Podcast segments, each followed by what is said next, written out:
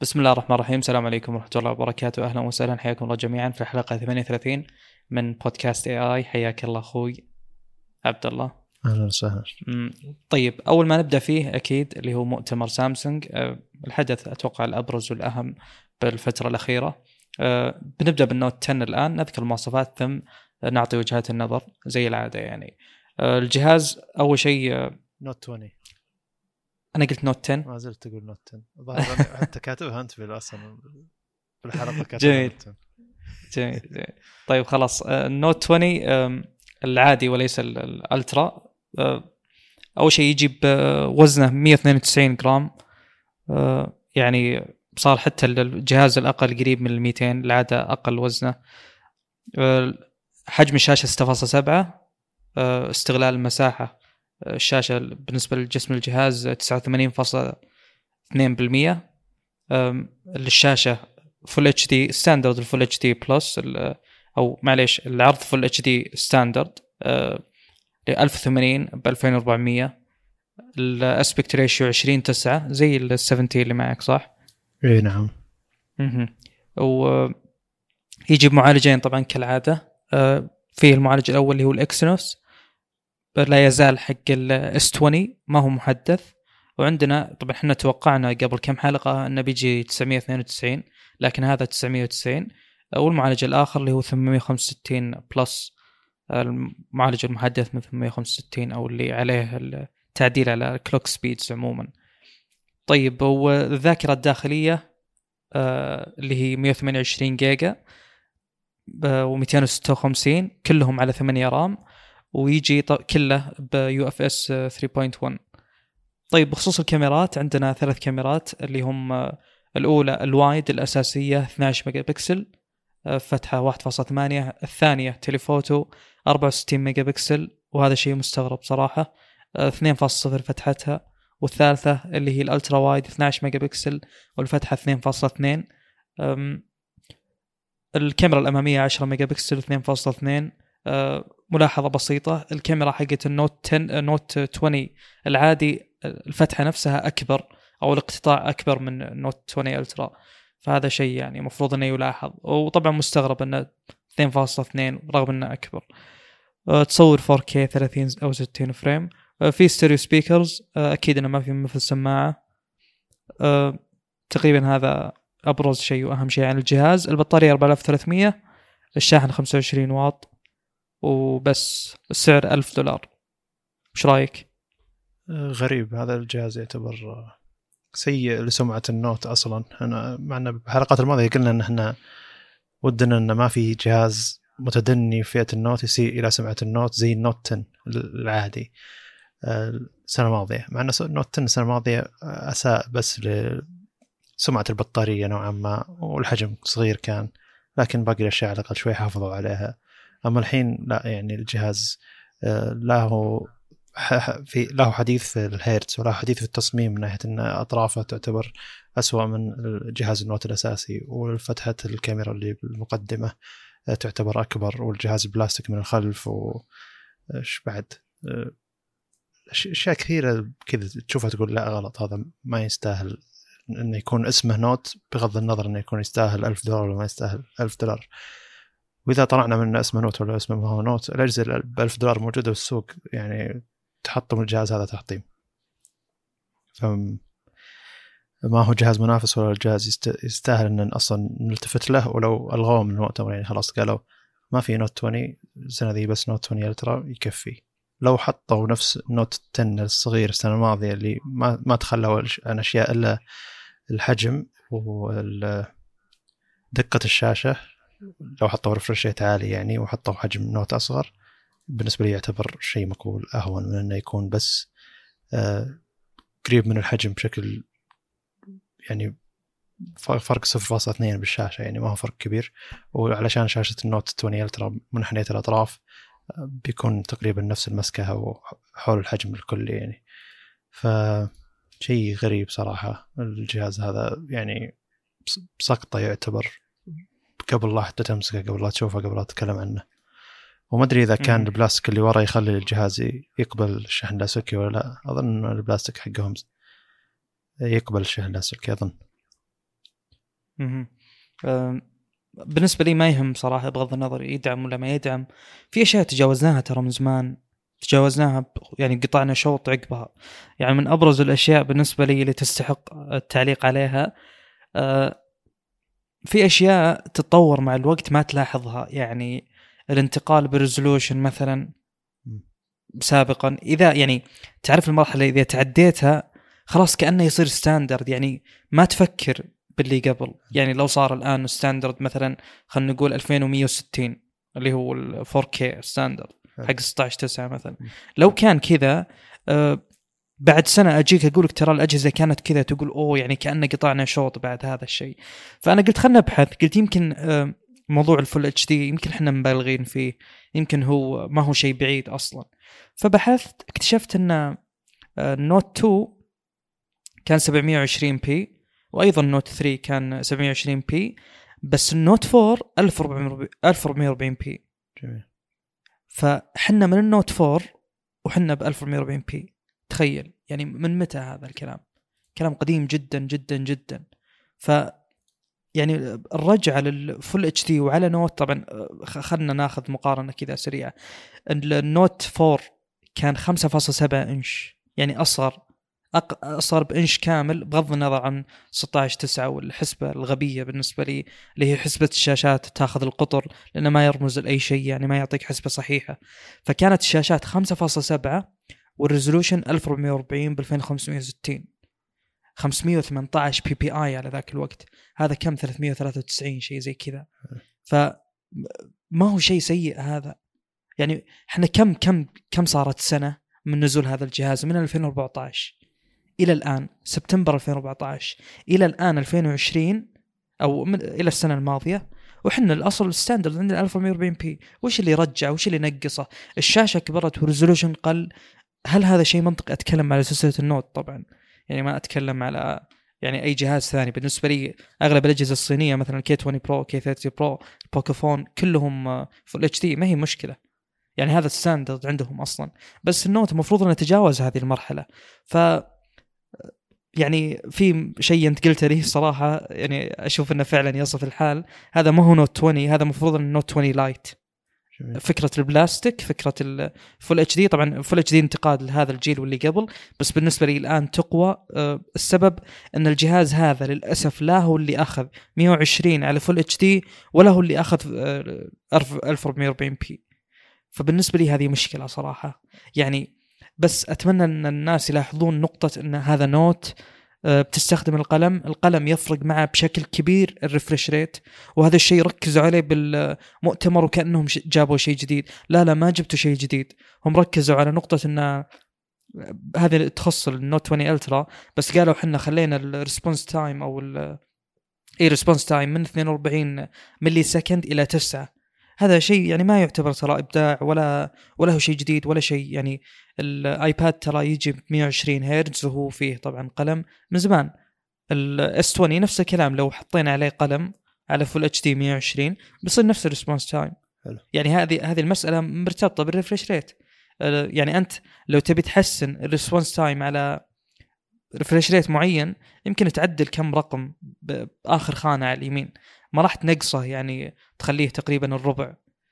ف يعني في تركيز على نقاط بالنسبة لي كان نوعا ما مستفز، أو في نقاط أيضا تخص اللي هو النوت عشرين ألترا ما ودي أحرقها من الآن. بس عموما نقطة البلاستيك والنقطة هذه، الجهاز فعلا كأنه لايت، ومثل ما قلت أنت لو أنهم ما ذكروا بالمؤتمر صراحة هنا أحسن بدونه. يعني ألف دولار على هذه المواصفات بهذا الوقت، ولا ممكن. والأصل طبعا أنه بيجيك هنا إكسينوس، فهذا الجهاز لا يستحق الشراء نهائيا نهائيا. هذا الأمر مفروغ منه تماما. اشتر نوت عشرة بلس ولا تشتري هذا الجهاز. نوت عشرة بلس حجمه ستة فاصلة ثمانية الشاشة، أتوقع تقريبا حجم الأبعاد نفسه بين الاثنين، يعني ما في ذاك الفرق. أقدر أتأكد لكم الآن، هذا مية وواحد وستين ب خمسة وسبعين، مية وواحد وستين فاصلة ستة، خمسة وسبعين فاصلة اثنين، والنوت عشرة بلس مية واثنين وستين فاصلة ثلاثة، فرق ملي، والعرض سبعة وسبعين. ف يعني سبعة وسبعين خمسة وسبعين، فرق بالطول انش واحد، او معليش فرق فرق بالطول مليمتر واحد، فرق بالعرض اثنين مليمتر. ترى مليمتر فرق ما يستاهلوا يعني استغلال أصلا المساحة حقت الشاشة نفسها. فبالنسبة لي لا تشتري هذا الجهاز، لا تشتري يعني نهائيا، انسى الموضوع.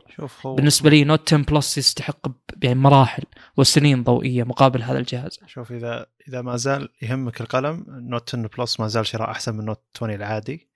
وإذا إيه طبعا إحنا نتكلم بالقلم صح. إذا أيوة إذا ما يهمك القلم ف إس عشرين ألترا يص يعني ولا هو حول منافسة مع الجهاز، يعني جدا جدا متقدم عليه يعني. وترى الحين سعره تقريبا تسعمية وتسعين دولار إس عشرين ألترا نسخة فايف جي بعد، مو أي نسخة.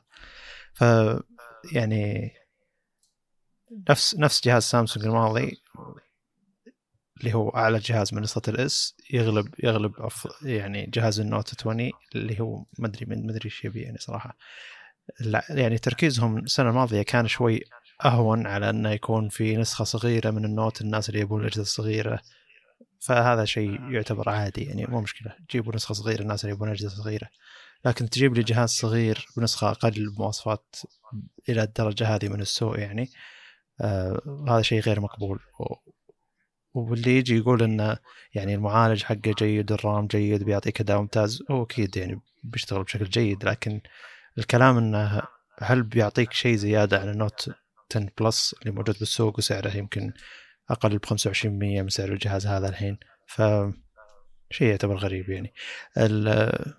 يعني الأشياء اللي شالوها واسترخصوا فيها أشياء المفروض أنها غير قابلة أنك تسترخص فيها. الجهاز اسمه نوت وغير قابل تسترخص فيها علشان عنده قلم بعد، فأقلها أقلها الشاشة تسعين هرتز، هذا أقل شيء ممكن نمشيه أن شاشة تسعين هرتز. ألف وثمانين على الحجم ذا غير مقبولة، تعتبر على خمسة فاصلة سبعة يعتبر أو ستة فاصلة سبعة أقصد شاشة يعتبر حجمها كبير جدا بالنسبة ل ألف وثمانين، بينما كم السنة الماضية كان ستة فاصلة ثلاثة أو ستة فاصلة اثنين حجم حجم الشاشة الصغيرة يعني. في نقطة أنا سم إيه؟ تذكر شيء؟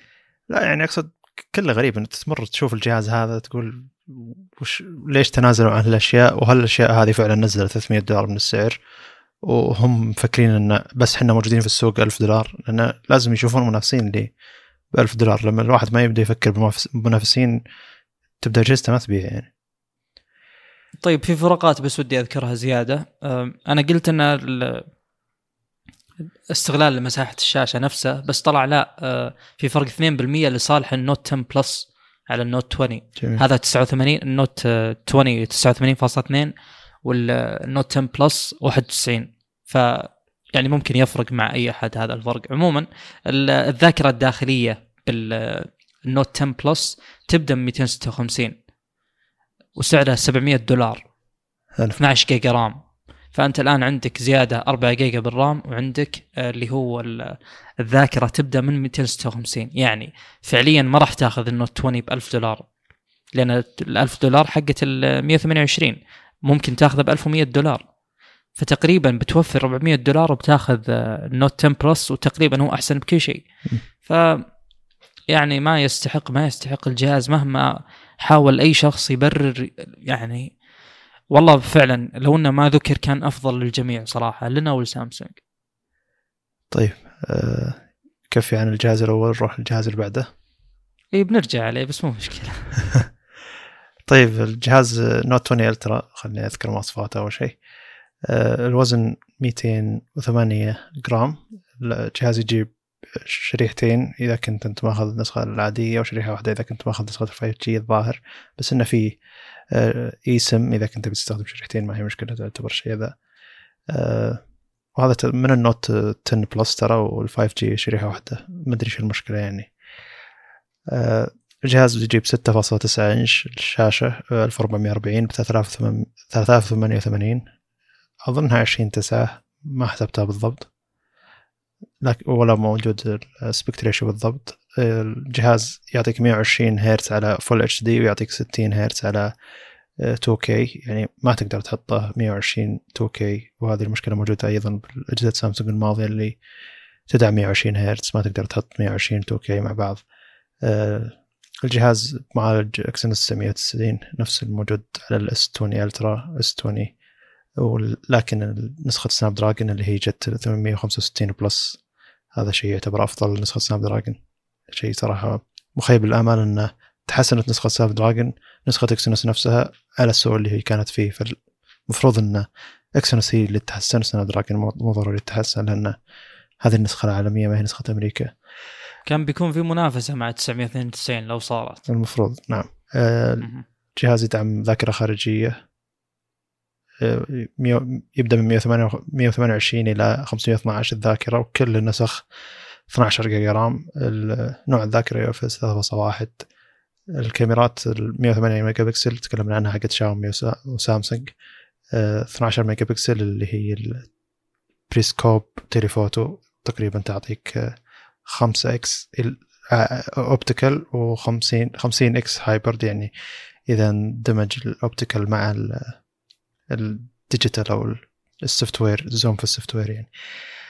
وبعدين الكاميرا اثني عشر ميجا بكسل الترا وايد، والكاميرا الأمامية عشرة ميجا بكسل نفس الموجودة على النوت عشرين العادي، كلها تصور فور كي الى ستين فريم، هذا يعتبر شيء جيد. الكاميرا الأمامية والخلفية. الجهاز يجي سبيكرين، يجي فايف جي هذا قلناها أول، بصمة على الشاشة هذا الشيء معروفة يعني ما يحتاج نقولها. بطارية أربعة آلاف وخمسمية، ما أدري إذا كان الشاحن فعلا شاحن سريع خمسة وعشرين واط، لأن النسخة الماضية إس عشرين ألترا والنسخة الصغيرة منها تدعم إلى خمسة وأربعين واط، هذا الشاحن ما تقدر ما يجيب الكرتون الأصل اللي يجيب الكرتون خمسة وعشرين واط، فما أدري إذا كان هذا الشيء حسب الله حسابه ولا. يدعم باور ديليفري ثلاثة نقطة صفر نوعا ما يعتبر جديد. الشحن العكسي إلى تسعة واط إذا كان معك سماعة مثلا حقت سامسونج تدعم شحن لاسلكي. الجهاز تبدأ قيمته من ألف ومئتين وتسعة وتسعين دولار أو ألف وثلاثمية دولار، هذا يعتبر شيء جيد بالنسبة لسعر جهازهم الماضي ستوني ألترا اللي كان يبدأ من ألف وثلاثمية وتسعة وتسعين دولار. لكن لكن, لكن في ملاحظة، لكن هذا الجهاز, هذا الجهاز يعني بحسب اتفاقنا بط... ايه بطاريته أصغر، يعطيك كل شيء بطارية أصغر و بس يعني لا في تعريف لا لا في تعريف. حنا الآن اتفقنا أن هذا الجهاز مفروض أنه ما هو ألترا، هذا جهاز بلس فعلا، يعني فرق مئتين ملي أمبير بين الاثنين. ما أدري وش دلالة هذا الشيء صراحة. لا ولا خل... خلك من فرق مئتين ملي أمبير، يعني الأستوني ألترا الماضي خمسة آلاف ملي أمبير. أنا... ترى أنا كان هذا الشيء مبهرني بالأستوني ألترا، تمنيته يكون على النوت يعني، وتقريبا كان في كل شيء يعني بمواصفات عالية، كان يوصل ستة عشر جيجا رام. صح انه يبدأ ب مية وثمانية وعشرين وهذه سقطة وهذا شيء سيء، ومتفقين تماما على هذا الموضوع انه مية وثمانية وعشرين على ألف وأربعمية دولار هذا شيء غير مقبول ابدا، بس على الاقل انه يوصل الى ستة عشر يعني اثني عشر ستة عشر. هنا الان جانا جهاز احدث وكل شيء مفروض انه افضل، لكن انا بالنسبة لي ما اشوف ان هذا يطلق عليه الترا ابدا، هذا بلس. م. الفرق بينهم فرق بين نسخة أساسية وبلس. هو نقصوا السعر مية دولار عن الأستوني ألترا أول ما نزل، وسحبوا مننا خمسمية ملي أمبير، فلا عطني خمسمية ملي أمبير وزود مية دولار ما عندي مشكلة، زود سماكة الجهاز شوي. حتى المواصفات أبو فيصل، م. حتى المواصفات يعني على الأقل هناك يمديك توصل مواصفات أعلى. أتكلم مثلا الرام ترى يفرق، م.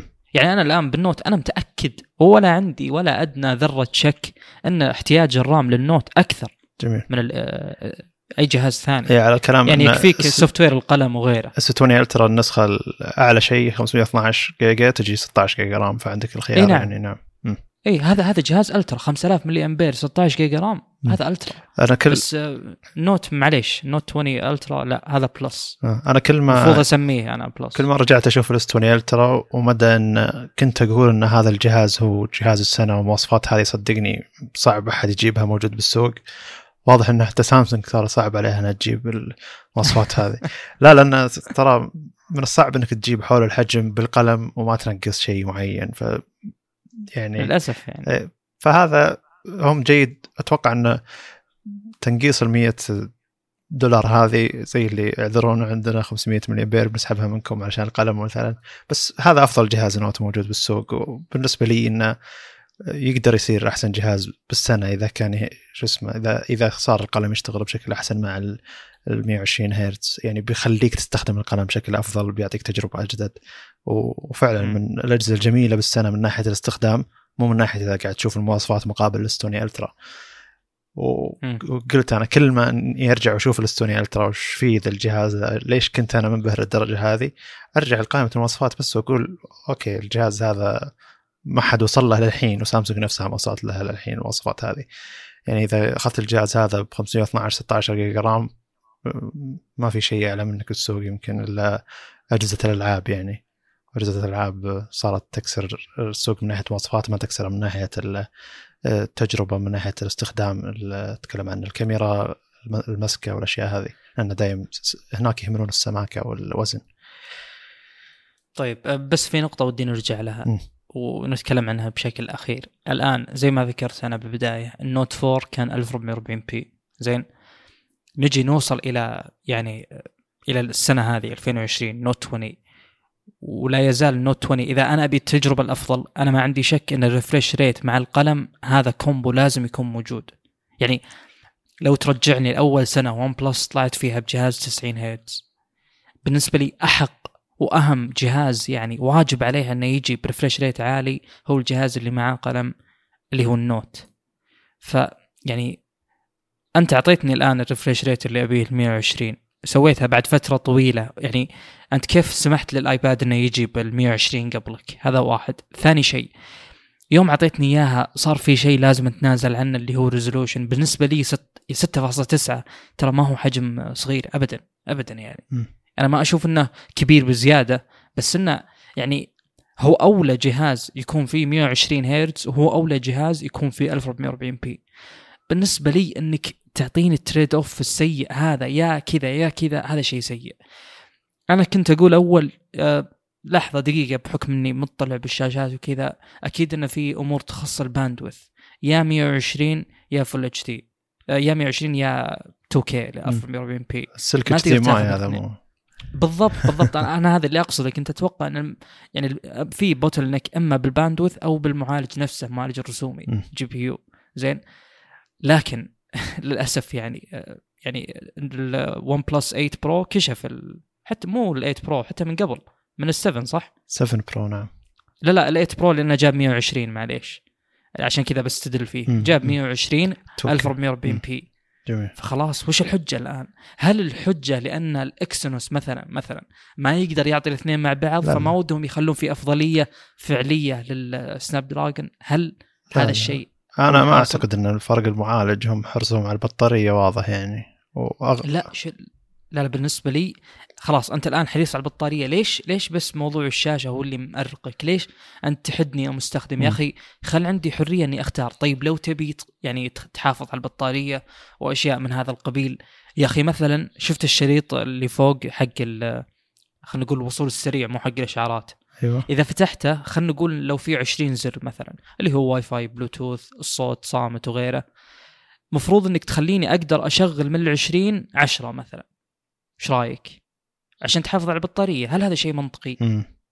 فهمت؟ ف يعني هم مركزين بالنسبة لي أنا من أهم عوامل الجذب للشاشة، فتجي إما تعطيني فل اتش دي ولا ألف وأربعمية وأربعين بي، ترى والله شيء سيء، شيء غير مقبول. يعني لو هو حاصل مثلا بالإس عشرين بس كذا جيل واحد وانتهى كان والله يمكن تمشي، بس على النوت تعطيني تريد اوف السيء هذا. وطبعا بعد هذا كله ما في إشارة أو أي مؤشر يقول لك إنه ترى ممكن يجي تحديث يفك الحد هذا، ما في، لأن الإس عشرين ما تغير فيه شيء من ذاك الوقت. حلو. فبالنسبة لي هذا الشيء يعني أنا ما ودي أقعد أكرر ترى سيء ترى سيء، بس والله إنه فعلا سيء غير مقبول. يا أخي معطيني نوت عشرين ألترا مخليني أدفع ألف وثلاثمية دولار، ومع ذلك في محدوديات زي كذا، والبطارية أربعة آلاف وخمسمية، يعني شيء جدا مستغرب صراحة.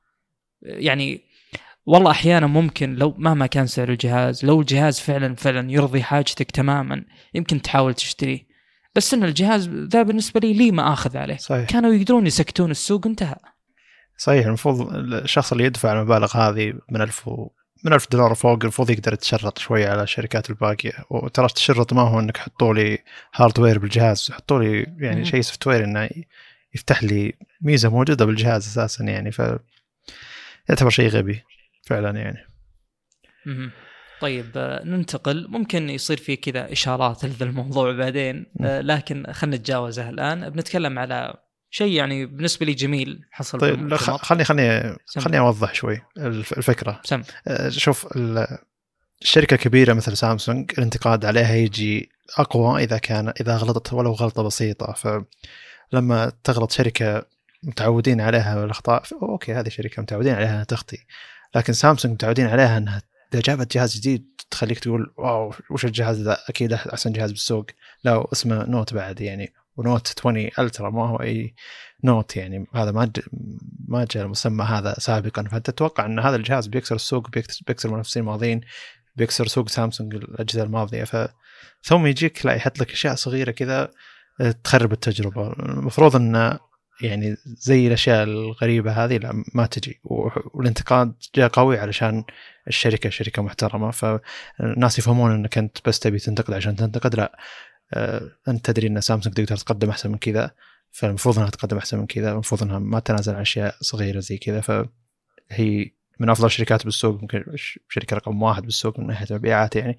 فالانتقاد على أنها واصلة للمستوى هذه هذا، لو أنها شركة صغيرة مثل أي شركة صغيرة موجودة بالسوق وغلطت غلطتين ثلاثة عادي شركة صغيرة، لكن غلطة الشاطر يكون عليها أكبر ملامة يعني. طيب ذكرتني بكم نقطة ودي أقولها. النقطة الأولى اللي هو موضوع إكسينوس.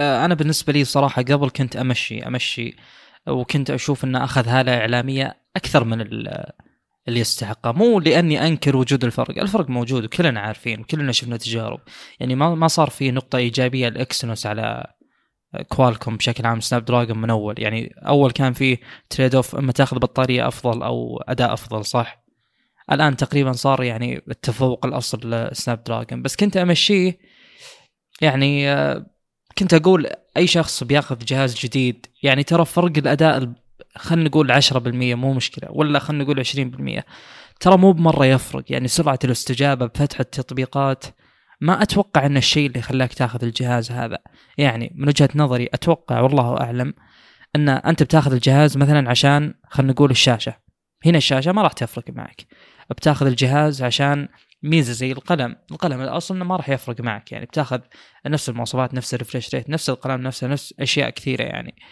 أه يعني أشياء كثيرة صراحة ما راح تفرق بين الاثنين. الكاميرا في ناس يقولون إن في فرق بين بالبوست بروسيسنج بين الاثنين، ممكن الفرق موجود، لكن بحسب تجربة شفتها بعد ما تزوم بشكل كبير يعني في فرق بين البوست بروسيسنج بين الاثنين، والفرق بالنسبة لي لا يذكر. ترى كاميرا الجوال بالأخير يعني أنت بتنزل الصورة وين، بإنستغرام ولا بترسلها بواتساب ولا غيره، ف يعني الدقة حقت الصورة بالنسبة لي مو بمرة مهمة قد ما يهم خلينا نقول موضوع الألوان وغيره اللي ما يفرق زين. لكن الآن يعني بالنسبة لي سامسونج وصلت إلى درجة عالية من الجرأة أنها تحدث أو تعطي النسخة الأحدث من سناب دراجون ولا تحدث الإكسينوس. هذه مشكلة ترى، هذه مشكلة كبيرة يعني.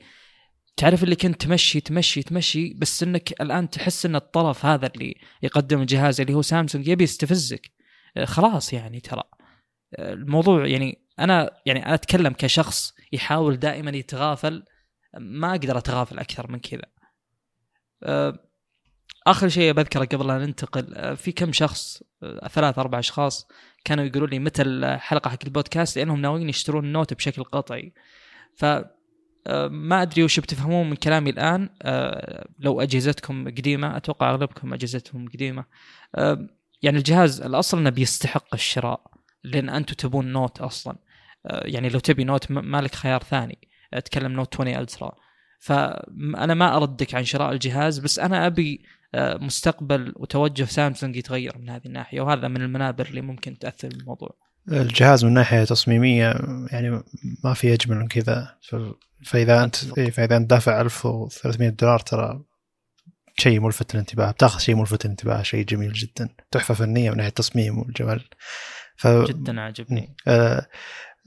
وانتقاد جهاز من نواحي صغيرة ما يعني إنك ما يستاهل إنك تشتريه، معناته إن حنا نبي إنه يتحسن من هالنواحي، والمفروض إنه يتحسن من هالنواحي، ولا هو بيعطيك تجربة ممتازة وهو هو أفضل جهاز نوت موجود في السوق. فإذا كان توجهك إنه تأخذ جهاز نوت خذ هذا الجهاز. إذا توجهك بس جهاز سامسونج، ما يزال إس عشرين ألترا بالنسبة لي يعتبر خيار أفضل، لا من ناحية المواصفات الموجودة وخاصه النسخه اللي عندنا دام المعالج ما تغير يعني، ولا من ناحيه البطاريه بيعطيك بطاريه افضل يعني. ف ما ادري اي فما ادري وش تغير عن اس عشرين الترا ونوت عشرين الترا يعني. تغيرت بعض الكاميرات لكن اتوقع الاداء يكون واحد، والكاميرات حقت اس عشرين الترا اللي كان فيها مشاكل اتوقع مع الوقت هذا يكونون خلاص حلوا المشاكل ذيك. والمفروض موضوع البطاريه اللي تكلموا عنه، هم قالوا ان معالج اكسينوس بيجيب في ار ار اللي هو فاريبل ريفرش ريت، اللي هو انه ما راح يكون عندك ستين او مية وعشرين. لو حطيته مية وعشرين بيصير يشغل تطبيقات بناء او يشغل برامج بناء على الريفرش ريت اللي هم يطلبونه. جميل. زين. آه هذا شيء ممكن يصير بالبي سي عموما.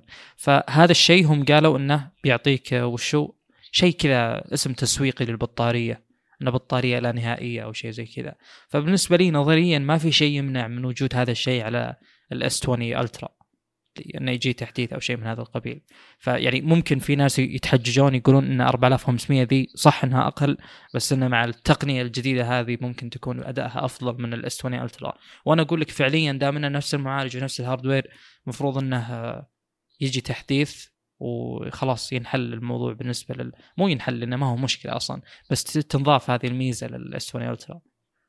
أيوه، والسعر يعني ترى تسعمية وتسعين دولار على الS عشرين ألترا الحين صفقة خرافية تعتبر. جميلة. صح صح. طيب نواصل ال... من الأشياء الجميلة مثل ما قلت بال... بالمؤتمر صراحة الغير متوقع يعني، إنه في دعم أكبر بالنسبة للتاب لل... يعني التاب أهمل بشكل كبير. الجيل الماضي كان جيد، ال إس فايف إي ال إس سكس يعني في تحسن وفي نوع ما صار فيه انتباه للفئة هذه، لكن في فرق كبير بين الاثنين. بتكلم بالبداية عن ال إس سفن. هو الفرق يعني كنقاط ما هو كثيرة بس إنها جدا تفرق. أول شيء الشاشة، الشاشة بال إس سفن إحدى عشر إنش، والأرقام نلاحظ أنها بدأت تكبر. أول تقريبا كان ستاندرد عشرة، آه الآن إحدى عشر. آه استغلال الشاشة ثلاثة وثمانين فاصلة ستة، هذا زي ال إس ثمانين بلس الظاهر. الريزولوشن ألف وستمية بالألفين وخمسمية وستين، يعني العرض فوق ال ألف وأربعمية وأربعين بشوي، بس أن الطول آه هو ستاندرد ال ألف وأربعمية وأربعين بي تو كيه على ستة عشر تسعة. الاسبكت ريشيو ستة عشر عشرة. الريفرش ريت مية وعشرين. لكن أهم شيء مفروض تنتبه له بهذا الجهاز أنه إل سي دي وليس AMOLED. فإذا أنت بتشتري هذا الجهاز لازم لازم هذا الشيء ببالك يعني. يعني مو بزي أول ممكن، أو مو بزي اللي ممكن تتصوره أن الفئة الأقل تجي بفول إتش دي يعني ريزولوشن أقل والريفريش ريت أقل، بس أنها تجي AMOLED زي النوت نوت عشرين والنوت عشرين ألترا. الفرق بينهم يعني البانل نفسه، أتكلم من ناحية تقنية لكنه يفرق كمواصفات. زين، هنا لا، البانل يختلف تماما لكن كمواصفاتهم نفس بعض. زين، فالشيء لازم يراعى. إذا أنت ما تفضل إل سي دي على هذه الأجهزة بالذات فما تقدر تأخذ الجهاز. طيب المعالج، بس ترى يعني الاختيار ذا يعتبر أهون من الاختيار السابق. يعني أول أيام تاب تاب اس تاب اس ستة أقصد كان في منه نسخة لايت. النسخة اللايت هذه حاطينها بشاشة تي إف تي اسمها لايت، اسم النسخة لايت. نعم. فالحين إيه؟ ما أدري إذا كان مقارب السعر أو لا يعني، معنا الإس تاب إس ستة يعني نزل منه نفس مواصفاته من ناحية السبيكر والأشياء الخارجية، السبيكر والشاشة اللي هو إس فايف إي اللي موجود عندي. فإذا ولكن المواصفات الداخلية اللي هي الرام والمعالج لا تعتبر أدنى من الإس ستة بكثير مراحل يعني. ثم شافوا ان الناس الاس إس فايف إي ما يدعم القلم، ثم شافوا ان الناس تهتم بالقلم فنزلوا لهم نسخه زي اللي اس ستة لايت شاشتها مو بزينه وكل اغلب المواصفات حقتها تعتبر متوسطه واقل، لكنها تدعم القلم. فاذا كنت انت ما انت مهتم بالشاشه وما انت مهتم بالمواصفات الى الدرجه هذه لكن تهتم بالقلم تاخذ الاس ستة لايت. اذا كنت انت مهتم انك تاخذ شاشه وتصفح سبيكرات ممتازة زي لاستخدامك أكثر الميديا مثلا تأخذ ال إس فايف إي. إذا كنت بها كلها تأخذ ال إس ستة الكبير اللي هو يعتبر غالي نوعا ما. أنا ما أدري الحين طيب. كم سعر ال إس سفن بالضبط مقابل سعر الماضي يعني. مه. طيب دامنا بالشاشة خلينا نتكلم على اللي هو ال إس سفن بلس اللي مفروض النسخة الأفضل طبعا. يجي ب اثناعش فاصلة أربعة مقابل إحدى عشر إنش اللي هو الحجم القطري للشاشة. استغلال المساحة أربعة وثمانين فاصلة ستة وليس ثلاثة وثمانين فاصلة ستة زي السفن. الريزولوشن يفرق وما هو ستاندرد، ألف وسبعمائة واثنين وخمسين بالنسبة للعرض مقابل ألف وستمائة، عندك زيادة بسيطة، وأيضا عندك زيادة بالطول ألفين وثمانمائة بدل ألفين وخمسمائة وستين. فنفس الاسبكت ريشيو ستة عشر عشرة، بس عشان لو تبي تقيس الفرق بينهم من ناحية كثافة بكسلات، فعندك بالاس سفن بلس مئتين وستة وستين بي بي اي والاس سفن العادي مئتين وأربعة وسبعين، فرق لا يذكر يعني نهائيا لا يذكر. اللي بيفرق معك موضوع اللي لو مفروض يعني بيفرق معك اللي هو موضوع الستاندرد، يعني لو تبي تفتح مقطع يوتيوب يمشي على ستاندرد معين وكان عندك أقل من ستاندرد هذا ولو بشكل بسيط راح تخسر هذا الفرق. يعني مثلا بأحد أجهزة هواوي أتوقع البي فورتي أو البي ثيرتي برو طبعا يجي ألفين ومئتين وشي ريزولوشن العرض، فما تقدر تشغل مقاطع ألف وأربعمائة وأربعين بي. هنا أنت برا هذه السالفة، بس لو افترضنا أن في ستاندرد بين الاثنين ممكن يفرق، غير كذا بالنسبة لي ما أتوقع بيفرق أبدا. خلني أعطي مثال واقعي على طول. أنا الاس فايف إي اللي عندي ألف وستمائة ب ألفين وخمسمائة وستين، نفس الاس سفن اي، ف ستة عشر عشرة الاسبكت ريشيو، لكن نفسها ايضا اي، ف ألف وستمائة في ألفين وخمسمائة وستين انا ما ادري اذا حطيتها ستة عشر تسعة كم يطلع، يعني هل يطلع ألف وستمائة ولا ألف وأربعمائة وأربعين؟ ألف وأربعمائة وأربعين اكيد اذا حطيت ستة عشر تسعة، اذا بدل ستة عشر عشرة المفروض. لكن ألف وستمائة او فوق الى الى فور كي ما راح يفيدك بأنك تعرض محتوى فور كي، صح. تعرض ألف وأربعمائة وأربعين حدك يعني الأصل، صح. م. إلا إذا جاء شيء كذا، إذا جاء مثلا مقطع أنت عندك، يعني أنا ترى لو تلاحظ لا ما تقدر تلاحظ، لا لا يمديك والله. إذا فتحت مقاطع بيوتيوب في تعرفون فاكتس أو شيء زي كذا فور جيكس، جميل. إذا ضغطت كليك يمين على الفيديو يطلع لك حلو اللي هو statistics for geeks الظاهر، الزبدة for nerds الظاهر مو geeks. إذا فتحت هذا يعطيك الريفريش ريت حق الفيديو والريزولوشن وكذا، بتلاحظ أن كل الفيديوهات حقتي العرض الستاندرد فور كي ثلاثة آلاف وثمانمائة وأربعين والطول لا ألف وستمائة وثمانية بدل ألفين ومئة وستين، فأنا ممكن يفرق معك الموضوع، عشان كذا جبت الطاري ترى. م. يعني أنت ألف وستمائة صح؟ إيه نعم. ما تقدر تشغل ال ألف وستمائة وثمانية، فرق ثمان بكسلات بس أو ثمان خطوط بكسلات. حلو حلو، فممكن تفرق من هذه الناحية. ال ألف وسبعمائة واثنين وخمسين ممكن تفرق. بعدين هنا ندخل بتعقيد الاسبكت ريشيو يعني، فما راح يفرق. صح. م. بس عموما يعني أنت بتستغل دقيقة والله يمكن ما تفرق بعد. عموما خلنا نتجاوز عن النقطة. حلو. طيب بخصوص في نقطة ودي أذكرها بخصوص الوزن، توقعت الفرق أكبر بخصوص الوزن. عندك ال إس سفن أربعمائة وثمانية وتسعين جرام خمسمائة تقريبا، والاس سفن بلس خمسمائة وخمسة وسبعين، توقعت الفرق أكثر صراحة. م. طيب بخصوص المعالجات، كل المعالجات ثمانمائة وخمسة وستين بلس. أنا ما أدري هل الاس ستة كان يجي كله ب ثمانمائة وخمسة وخمسين؟ ستة ثمانمائة وخمسة وخمسين هل يجي بإكسينوس أصلا؟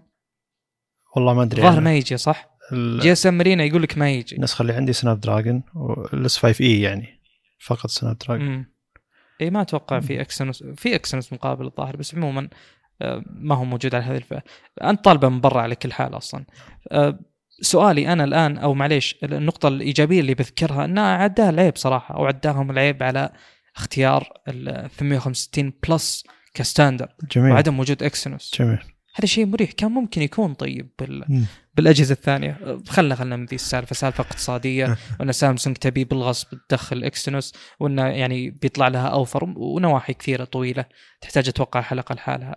طيب بخصوص الذاكره الداخليه نفس الشيء، كلهم يو اف اس ثلاثة نقطة صفر، هذا شيء مستغرب.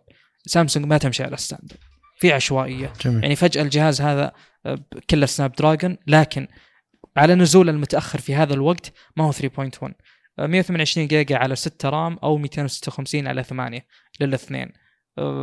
بالنسبة لي أن الجهاز يبدأ بستة جيجا رام، هذا ما أخذ على الجهاز شيء مو جيد. يعني هذه الأجهزة بالنسبة لي محفزة على أنك تستخدمها لتعدد المهام، أتوقع ولا لا؟ حلو. بس تستخدم صح إن... تتكلم عن نسخة البلس ولا العادي ولا أنت كلها؟ لا لا لا، أتكلم على الاثنين. الأجهزة هذه التابلت أحد عشر اثنا عشر إنش، أتوقع أنها محفزة للعمل. في نقطة بس بتذكر، لو الشخص سمع كلامي كذا بشكل عشوائي ممكن يقول اي والله صح انا اذا مسكت تابلت بشغل اشياء كثيره، بس بالواقع يقول في اشياء بالتابلت ما راح تستخدمها، زي خلينا نقول لوكيشن، يعني ما راح ت... الاصل انك ما تستخدم جوجل مابس مثلا، لوكيشن واتصال عموما اشياء إيه ف...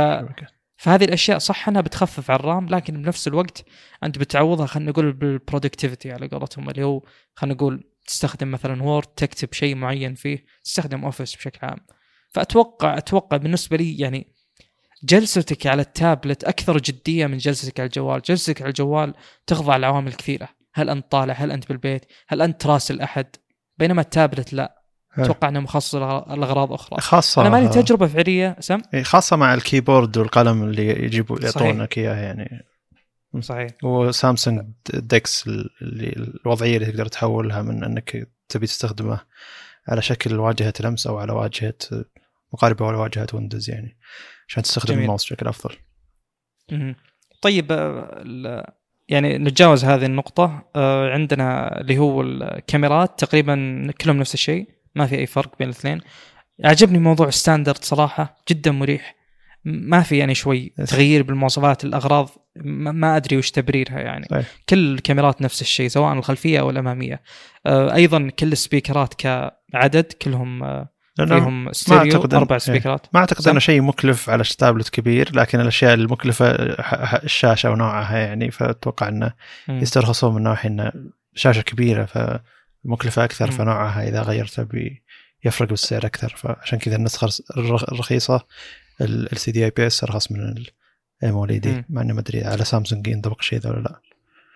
أتوقع أتوقع تقصد أن بالأجهزة الصغيرة ممكن التغيير بالمذر بورد بحكم اللي هو بعض الأشياء اللي م. تتطلب، زي خلنا نقول البطارية، زي خلنا نقول في نقطة ما ذكرناها بالنوت عشرين، أنا قلت بنرجع له وفعلا رجعنا له، اللي هو مكان القلم.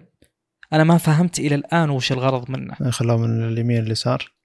إيه م. هذا شيء يعني ما أدري والله، فكرت فكرت بحثت، لقيت ناس يقولون إنه ممكن عشان البطارية.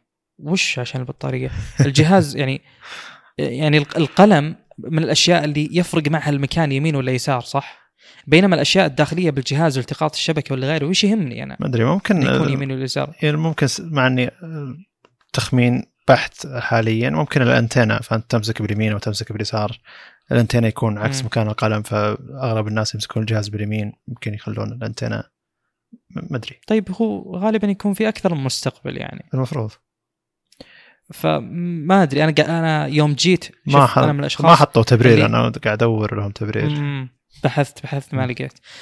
أنا من الأشخاص اللي على قولتهم عندهم أو سي دي، طبعا هذا ما ما يعتبر مرض ولا حالة مرضية ولا شيء، بس إنه تتحسس من بعض الأشياء، يعني اللي هو الأشياء الغير اعتيادية، شاشة شوي مايلة، آه أي شيء يعني، جهاز غير متماثل مثلا يعني، في أشياء مبرر لها، في أشياء لا. بالنسبة لي تخيلت إذا جيت تركب المونيتور آرم ولا شيء تقدر تحط فوق تعاير الشاشة مايلة ولا لا يعني. أعاير كل شيء معي جميع أدوات القياس يعني ولي تجارب حسيت فيها أن في شيء مو متماثل وتعبت معه وعانيت يعني أيام، بعدين عدلته. يعني أذكر بالست أب اللي قبل عندي غيرت يعني شلت الماونت من الجدار، جداري شلته، فكيته، فكيت المسامير حقتها من الجدار أيوه. وحفرت فتحات جديدة عشان يطلع بالشكل اللي أنا أبيه، ويطلع بالنص لأن أنا عندي شباكين، واحد يمين واحد يسار زين، فأبي يكون متوازن بين.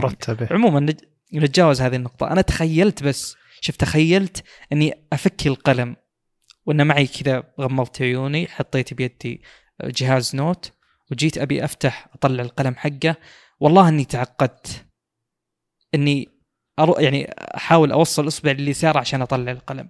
هذا شيء بالنسبه لي غير اعتيادي ابد، ما قد يعني انا مجرب للنوت ومستخدم م. للنوت، وضع القلم على اليسار غير مريح بالنسبه لي نفسيا، لاني بالذات اني ما لقيت له تبرير، فما ادري والله. ممكن يعني اغلب شو اسمه الفنانين الرسامين يستخدمون اليد اليسار، بيكون اريح لهم كان. يعني والله كأنه شيء يعني ما حد يحتاجه، بس إن شاء الله إن عندهم مبرر. عموما نواصل بالمواصفات حقت ال إس سفن وال إس سفن بلس، أغلب الأشياء ستاندرد متشابهة بخصوص ال يو إس بي ثري بوينت تو كلهم، في تايب سي ريفيرسبل، آه طيب بخصوص البصمة تفرق بينهم اسلام؟ أنا دخلت موقع سامسونج السعودية سامسونج دوت كوم داش اس اي يعني التاب اس فاي اس سبعة نفسه وحاطين سناب دراجون ما حاطين اكسينوس. جميل م. جميل جدا جميل جدا جدا شيء مرة ممتاز صراحة. إن شاء الله أنها فتحة خير مع أنه ما تغير شيء من أول أصلا، بس أنه يعني على انتقادنا الإكسينوس يعني جاء شيء يبرد الغضب شوي. م. طيب نكمل. البصمة تختلف بين الاثنين دائما. إذا جت البصمة على الجنب اللي هو بالS7 العادي تذكرني بالS10e، لأن أتوقع الجهاز أول جهاز من سامسونج يجيب بصمة جانبية. ف هذا بس أنا دائما أتوقع سؤال فيه بيلها شرح، بس هذه النقطة أرجع لها اللي هي تذكرني بتسمية سامسونج وكيف أنها بدأت تبعد عن النمط المعين، بدأت تبعد عن الستاندرد. يعني هذا ليش اسمه إس سفن والبصمة على جنب، ليش ما صار إس سفن إي؟ ف... ما يبون يفكرون عموما شو اسمه نسخ اللايت والإي، يعني هذا جهاز ترى معالج رائد، فليش تحط نسخة إي أو لايت؟ يعني المفروض انه يكون نسخه معالج رائد بس شاشه غير رائده. ممكن ترى، بس اغلب الناس تفكيرهم انه اذا كان المعالج رائد هذا شيء يكفي انك تحط المسمى عادي، ما تحطه لايت او اي. اس10 اي معالج رائد، اي عشان كذا غيروه بالاستوني، ما حطوا نسخه اي، حطوا نسخه الترا فوق، بس انهم عطوه ألف وأربعمية وأربعين بي صح ولا؟ الاستوني العادي الاستوني العادي ألف وأربعمية وأربعين بي متاكد. اي طيب ما ادري. فشفت ال... لا بس اللي بيوصل انه ما في ستاندرد. اليوم شيء بكره شيء. بالنسبه لي هذا يعني يعطي منظور سيء ان الشركه مو ماشيه على سكه واضحه للجميع. طيب اغلب الاشياء الستاندرد ما ما في شيء يستحق الذكر الا البطاريه، كلهم بنفس سرعه الشحن خمسة وأربعين واط، ولا حد يعني يفرح بهذا الموضوع لان هذا الشيء معتاد بالتابلتس، ترى ما هو شيء جديد. التابلتس غالبا شواحنها تكون أعلى أصلا من الأجهزة العادية.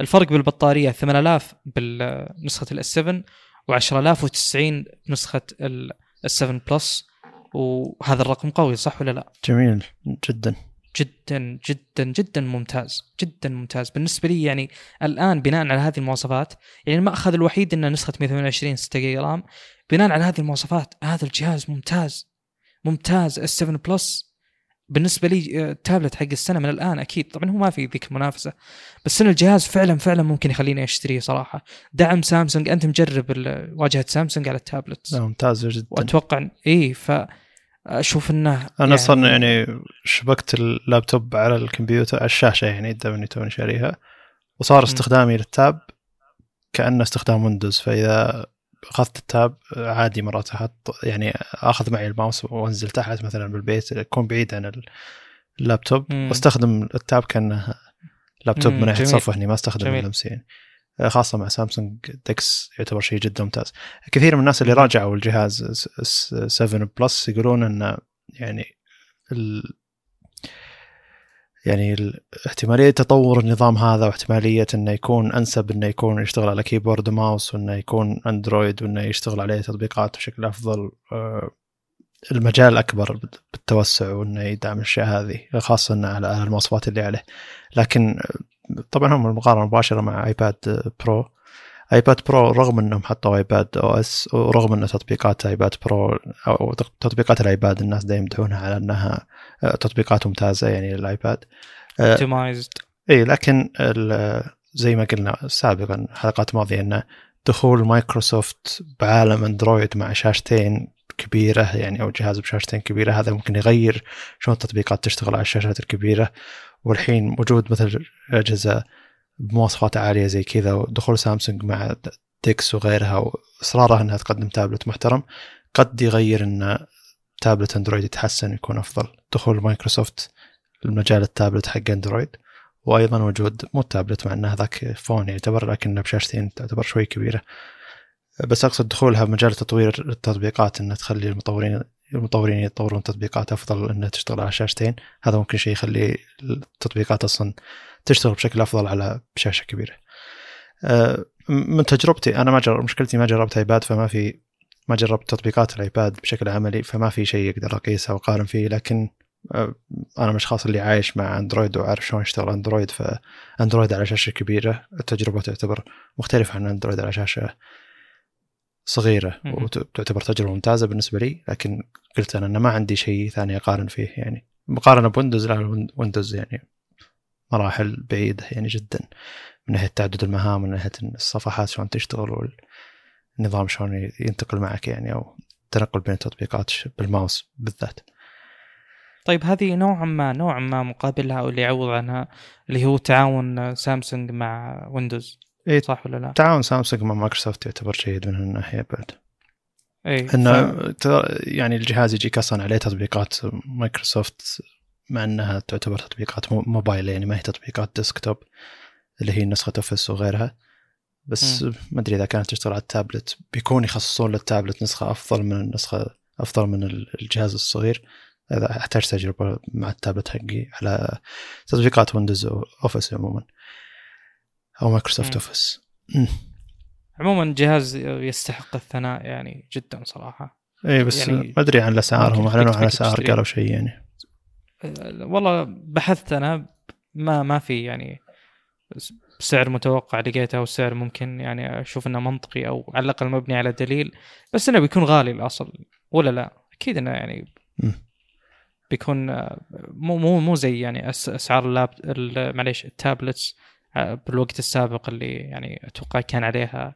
اي صحيح، نقول الناس كانت تشتريها بس مرة أسلم. بس مع عمر التابلت صار أطول، يعني حتى سامسونج بنفسها ترى سنتين لأن نزلت التابلت الجديد، ففرق بين السكس أول ما نزل إلى الحين، ترى السكس ما نزل السنة الماضية، نزل نهاية السنة اللي قبلها يعني. ف... فزي اللي عمر التابلت يعتبر أطول من عمر الجوال، ومو شرط إذا نزل جديد تحدث. مرات الماضي ما زال يمشيك والوضع معه تمام. وعلى فكرة يعني سامسونج قالت إن كل أجهزة المؤتمر هذا والأجهزة اللي جاية القادمة، يعني الأجهزة اللي سيعلن عنها مستقبلا بتكون مدعومة ثلاث سنوات دعم من سامسونج، مو بس سنتين.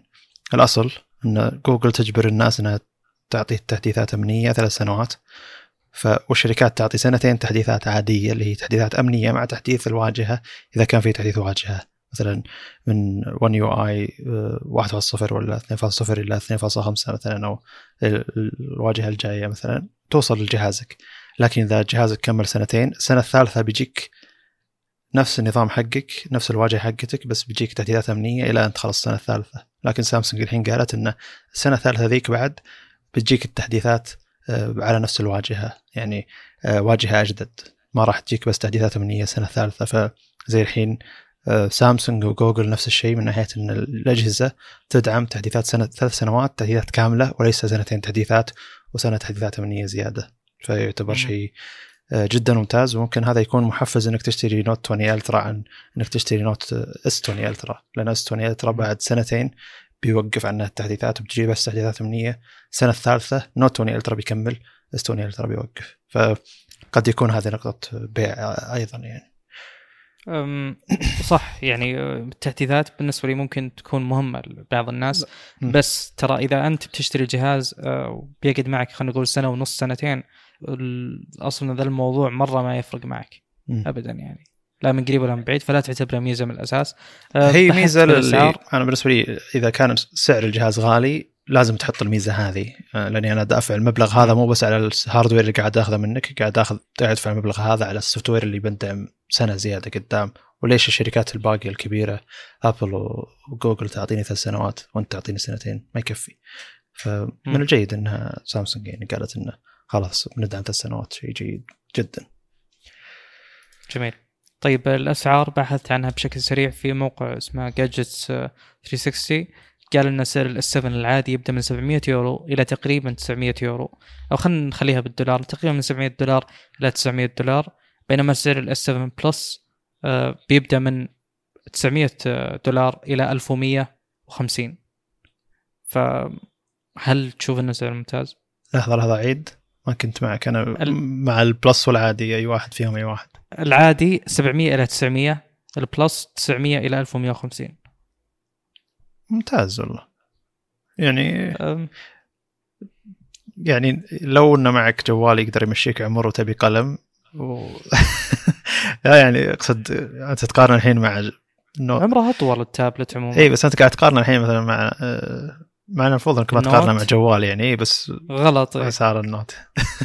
اتوقع الفرق مو يعني، في عاملين يمكن هم الاساسيين يعني ابراز الفرق بين الاثنين. كمواصفات اكيد ان التابلت مواصفاته والله مو اكيد افضل، بس انها في نقطتين لازم تراعيها. أول شيء ممكن يكون موضوع أنك تخلي الجهاز كومباكت وعلى حجم فورم فاكتور صغير مكلف، صحيح، ممكن هذه النقطة الأولى. والنقطة الثانية بالنسبة لي أشوفها الأبرز والأهم، التسويق. تسويق النوت أكيد أنه يدفع عليه أكثر، وأنت الآن كمستخدم أكيد أنك أنت المسؤول في دفع يعني مصاريف التسويق للجهاز. هل. أكيد أن الجهاز لو ما كان له تسويق بيوفر عليك أنت وبيوفر على الشركة، الجميع ربحان. بس إنه كيف يوصل للناس؟ يعني الأجهزة هذه الصينية اللي جت مؤخرا بأسعار مرة ممتازة ما جت بهذه الأسعار لأن ما في ما لها تسويق. يعني لدرجة إن شخص يوتيوبر يجيك عنده فوق عشرة مليون مشترك ويستعرض الجهاز يقولك أنا شاريه بفلوسي، فإذا هذول ما وصلت لهم الأجهزة ما حد ما حد توصل الأجهزة. تاب اس ترى إلى فترة قريبة قبل شهرين ثلاثة بالسوق عندنا السوق السعودي بألفين وتسعمية ريال يعني، ف يعني ممكن تقدر تقيس السعر على آخر سعر بعد سنتين من نزول الستن ستة تاب الستة العادي. عموما بالنسبة لي الأسعار هذه أسعار معلنة، بالذات عن شركة زي سامسونج لا تزال أسعار معلنة. أتوقع هذه الأجهزة ما تفرق معك بشكل كبير إنك تأخذها محلي زي الجوالات، بحكم أن اعتمادك على الشبكات وغيره أمر مو مهم جدا. والشيء الثالث أيضاً يعني مرتبط طبعاً بالشيء الثاني اللي هو أن سامسونج يعني تنزل أسعارها، أو زي ما تقول كأنه تعلن عن سعر للجهاز بس بيعه لل خلنا نقول نقاط البيع للناس اللي يشترون المناديب مثلاً، خلنا نقول ما ما يتم بهذه الأسعار، فيكون أرخص، فيبدأ شغل كسر بالسوق يصير. أن في ناس تقلل السعر، تفتح اي باي زي ما سويت انت بالاس خمسة اي تلقاها بسعر اقل، صح؟ اي نعم. فتوقعي نفس الفكره تصير. ومن ضمن الاشياء اللي تستحق الذكر بعد على ذا الموضوع مرتبط فيه نوعا ما كذا من ناحيه، من ابرز الاجهزه اللي هو الاسوس روج فون ثري. حلو. جهاز يعني مواصفات كثيره جدا بغض النظر عن النقص في أمور ما تهم يعني المجال الجهاز فيه. يعني أنت مثلا تقول أن الجهاز هذا لا تتوقع منه شيء غير الشيء المستهدف، يعني لا تتوقع منه كاميرا نهائيا أبدا، يعني م. كاميرا متوسطة بالكثير. فالأجهزة هذه يعني أعلن أن أنا بالنسبة لي لو تسألني كم سعر الجهاز هذا أقول لك ألف دولار وأنا ما أفكر أشتري. ألف دولار بالنسبة لي كثير. م. زين.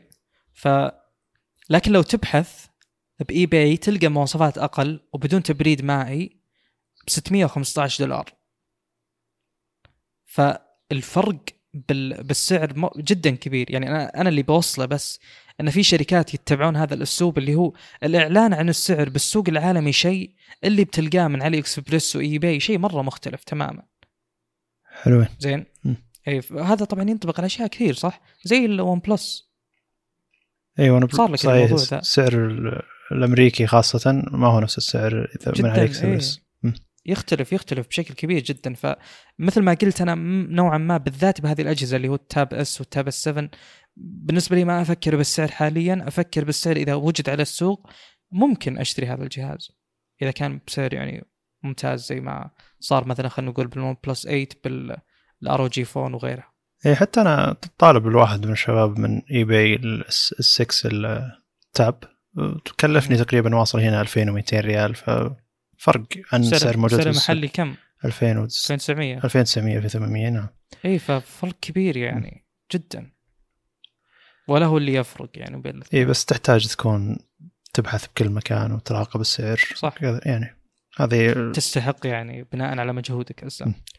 في ناس ما يبي الوقت هذا، او يقصد بالنسبه له الوقت هذا بشكل عائق على أنه يشتري ويشوفه مخاطرة. مو بس مخاطرة، لا أقصد أنه يا أنه ما عنده الوقت أنه يقدر يبحث ويدور كل شوية قاعد يشيك، وبالنسبة له أنه يدفع المبلغ بشكل مباشر أفضل له من أنه يبحث. فهذا تقدر تحاسبه على السعر الأساسي.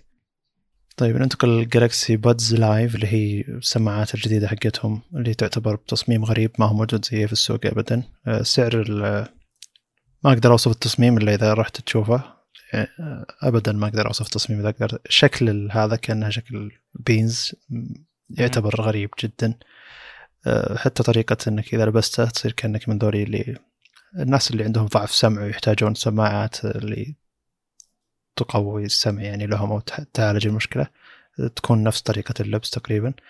واعتقد انهم يعني مستوحى الفكره من هذه، لان الناس اللي يعانون من ضعف السمع هم ناس يلبسون السماعات ذي فتره طويله جدا ولا يعانون من هذاك الالم، فاتوقع ان السماعه ذي مستوحاه نوعا ما، مع ما قالوا شيء عن ذا الشيء لكنها مستوحاه مستوحاه وواضح من التصميم من فكره الاجهزه ذيك. والراحه اللي تكلموا عنها الناس اللي جربوا سماعه انها جدا ممتازه. العموم سعر السماعه مية وسبعين دولار، فيها عزل ضوضاء خارجي، فزي اللي اذا جاك الصوت يدخل اذنك فيه زي ال وش يسمونها مضادات صوتيه او شيء يعكس الصوت او يعطي موجه صوتيه عكس علشان ما يدخل الصوت هذا اذنك. يعني مو بس العزل حق السماعه، مع انه ما في عزل قوي للسماعه، السماعه ما تدخل باذنك بشكل كامل، ما فيها ربل، لكن فيها ربل خفيف جدا يجي على الطرف داخل الاذن. يعني هو السماعه كامله تقدر تجويف الاذن، ما ما ما فيها اي جزء خارجي يعني، ولا فيها جزء يدخل داخل الاذن بشكل كامل وحولها ربل. فالتصميم يعتبر غريب وفريد من نوعه، جدا غريب يعني. السماعه تجي بثلاث الوان، لون نحاسي وابيض واسود. ايش بعد؟ تعطيك تقريبا سبع ساعات سماع والى واحد وعشرين ساعة، تسعة وعشرين لا تعطيك ثمان ساعات سماع وتسعة وعشرين ساعة مع العلبة، هذا يعتبر شيء جيد. خمس ساعات شحن، خمس لا خمس دقائق شحن تعطيك ساعة تقريبا، ساعة ساعة سماع، هذا يعتبر شيء جيد. درايفرز اللي بالسماعة اثنا عشر ملي، تعتبر صغيرة بس على الحجم حق السماعة عموما وفكرة انها شلون تشتغل يعتبر شيء جيد، لان الحين كل اغلب السماعات هذه تكون ثلاثة عشر ملي وفوق. الدرايفرز حق حقت السبيكرات اللي تكون نوع نوعا ما داخل الأذن، الدرايفرز هذه حقت إيه كيه جي، وهذا شيء معروف، تعاون إيه كيه جي مع مع سامسونج يعتبر تعاون جيد، وارتفعوا الصوتيات حقتهم مع إيه كيه جي. ما في شيء غير كذا. فيه المايكات حقت السماعة فيها مايكين، وفيه شيء مدري شيء مسمينه إنه يلتقط الفوكلز حقتك ويخلي الأشياء الباقية، وتقريبا يكون داخل الأذن، فمدري شلون يلتقط الفوكلز والمايك يعتبر داخل الأذن. هي كل السماعة تشكل نوعا ما من الغرابة، والتقنيات اللي هي تشتغل فيها تشكل نوعا ما من الغرابة. ف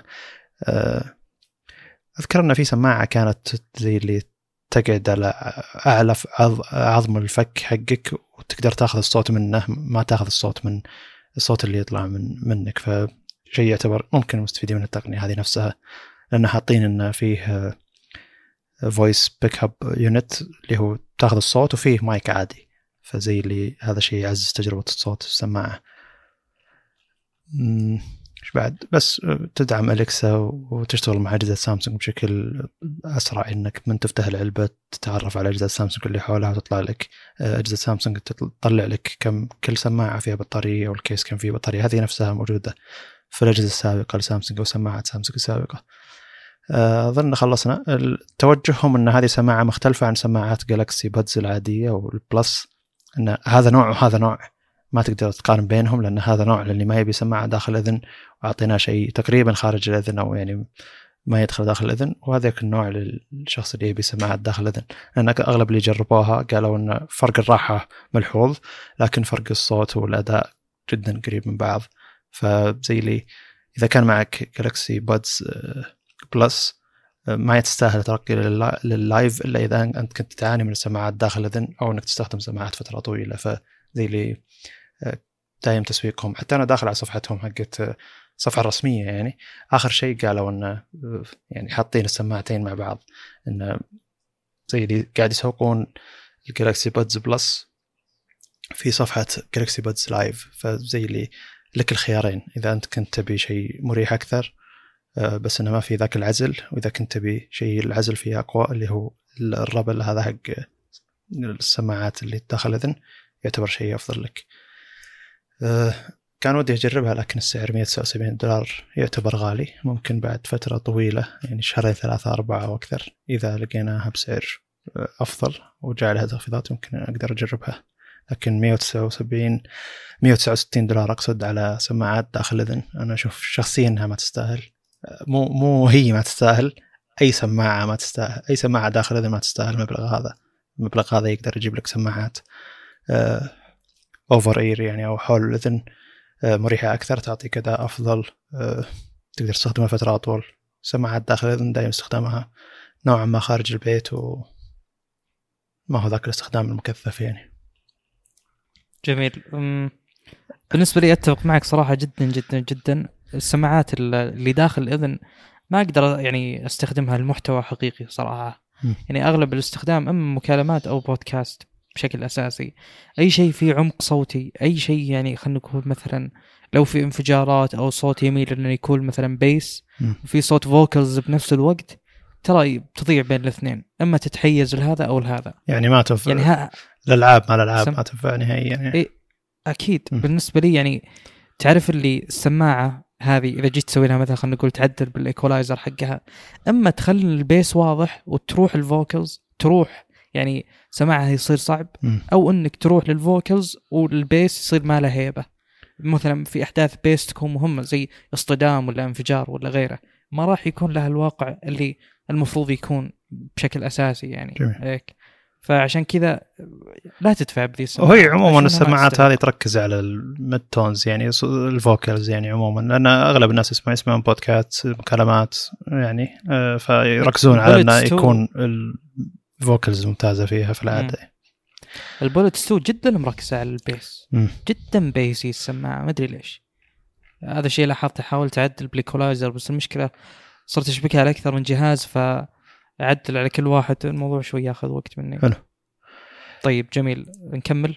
أنا ودي ما أدري ودي أجيب نقطة قبل نقطة أه لأن الجهاز الأخير إذا بتكلم عنه ودي نتكلم عن شيء سوفتويري قبل، ما أدري شرحت لك ولا.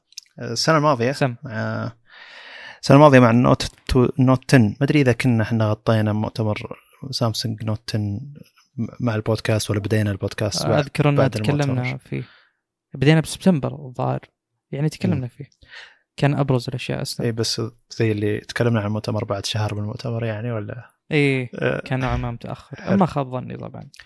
آه كان أكثر شيء أنا كنت متحمس له اللي هو شراكة سامسونج اللي هي أقوى شركة تستخدم نظام جوالات أو أكثر شركة مسيطرة على السوق من ناحية نظام جوالات أندرويد، وتعاونها مع أكثر شركة مسيطرة على قطاع اللابتوبات والبي سي مايكروسوفت ويندوز. فكان هذاك شيء مبهر كذا اللي اللي كل مؤتمر شيء، ولما قالوا احنا تعاوننا مع مايكروسوفت اننا نسوي تطبيق اسمه يور فون تقدر تستخدمه مع اجهزة سامسونج وبيعطيك التنبيهات وتقدر تتصل منه وتقدر تشوف الصور وتنقلها بشكل مباشر، هذا كان شيء جدا مبهر انه بيكون عندنا زي الايكو سيستم نقدر نستخدم فيه، ما هو ما هو ايكو سيستم لكن تقريبا يعني زي شلون انه نظام أندرويد يشتغل مع نظام ويندوز بشكل أفضل ويت يعني يتعاونون مع بعض علشان يقدمون تجربة أحسن. فأول شيء أجهزة سامسونج كانت تدعم الميزة هذه فقط، إنه لينك تو ويندوز والتطبيق حق يور فون موجود على ويندوز تقدر تستخدمه بشكل مباشر مع أجهزة سامسونج. بعد شهرين ثلاثة مايكروسوفت تقول إنه ترى تطبيق موجود بجوجل بلاي اللي يبي يحمله يحمله وبدأ استخدمه على كل الأجهزة. طبعا شخصيا ما صدقت خبر، رحت حملت تطبيق وتقريبا ما ما افتح الكمبيوتر الا احط الجوال على جنب يعني، وخلاص يصير الجوال مشبوك على الكمبيوتر من خلال تطبيق يور فون. التنبيهات اللي تجي او المكالمات الرد على المكالمات او الاتصال والصور موجوده كلها على شكل تطبيق موجود عندي على الويندوز اسمه يور فون. اي شخص يستخدم ويندوز واندرويد لازم يجرب التطبيق هذا. شخصيا كنت أعاني من فكرة أن قاعد أستخدم الكمبيوتر ثم أروح أفتح الجوال عشان شيء كلا شيء ثم أحط الجوال ثم أرجع الكمبيوتر، يعني الحركة هذه كانت نوعا ما متعبة، مرات ما ودك تشيل يدك عن الماوس والكيبورد ودك بس تخلص كم شغلة وترجع يعني، بس أنك تفتح الجوال تخلص كم شغلة. والمشكلة إذا فتحت الجوال تقعد على أكثر من شيء ولا تسولف مع واحد ولا يعني أقصد أنك الجوال فيه إغراء أنك تكمل تستخدمه وتسحب على شغلك الأساسي على البي سي، فزي لي يعتبر زي نوعا ما ملهي. فيوم جاء تطبيق يور فون هذا حل المشكلة هذه، إنه كان موجوده التنبيهات حقتي اذا كنت ابي ارد على اي واحد بشكل مباشر على البي سي او على الكمبيوتر. أه وش اسمه يعني ما ما يحتاج اروح ارجع واشوف جوالي ايش صاير فيه، التنبيهات واتصل بشكل مباشر من أه الكمبيوتر الويندوز. هذا كان يعتبر حلم ترى.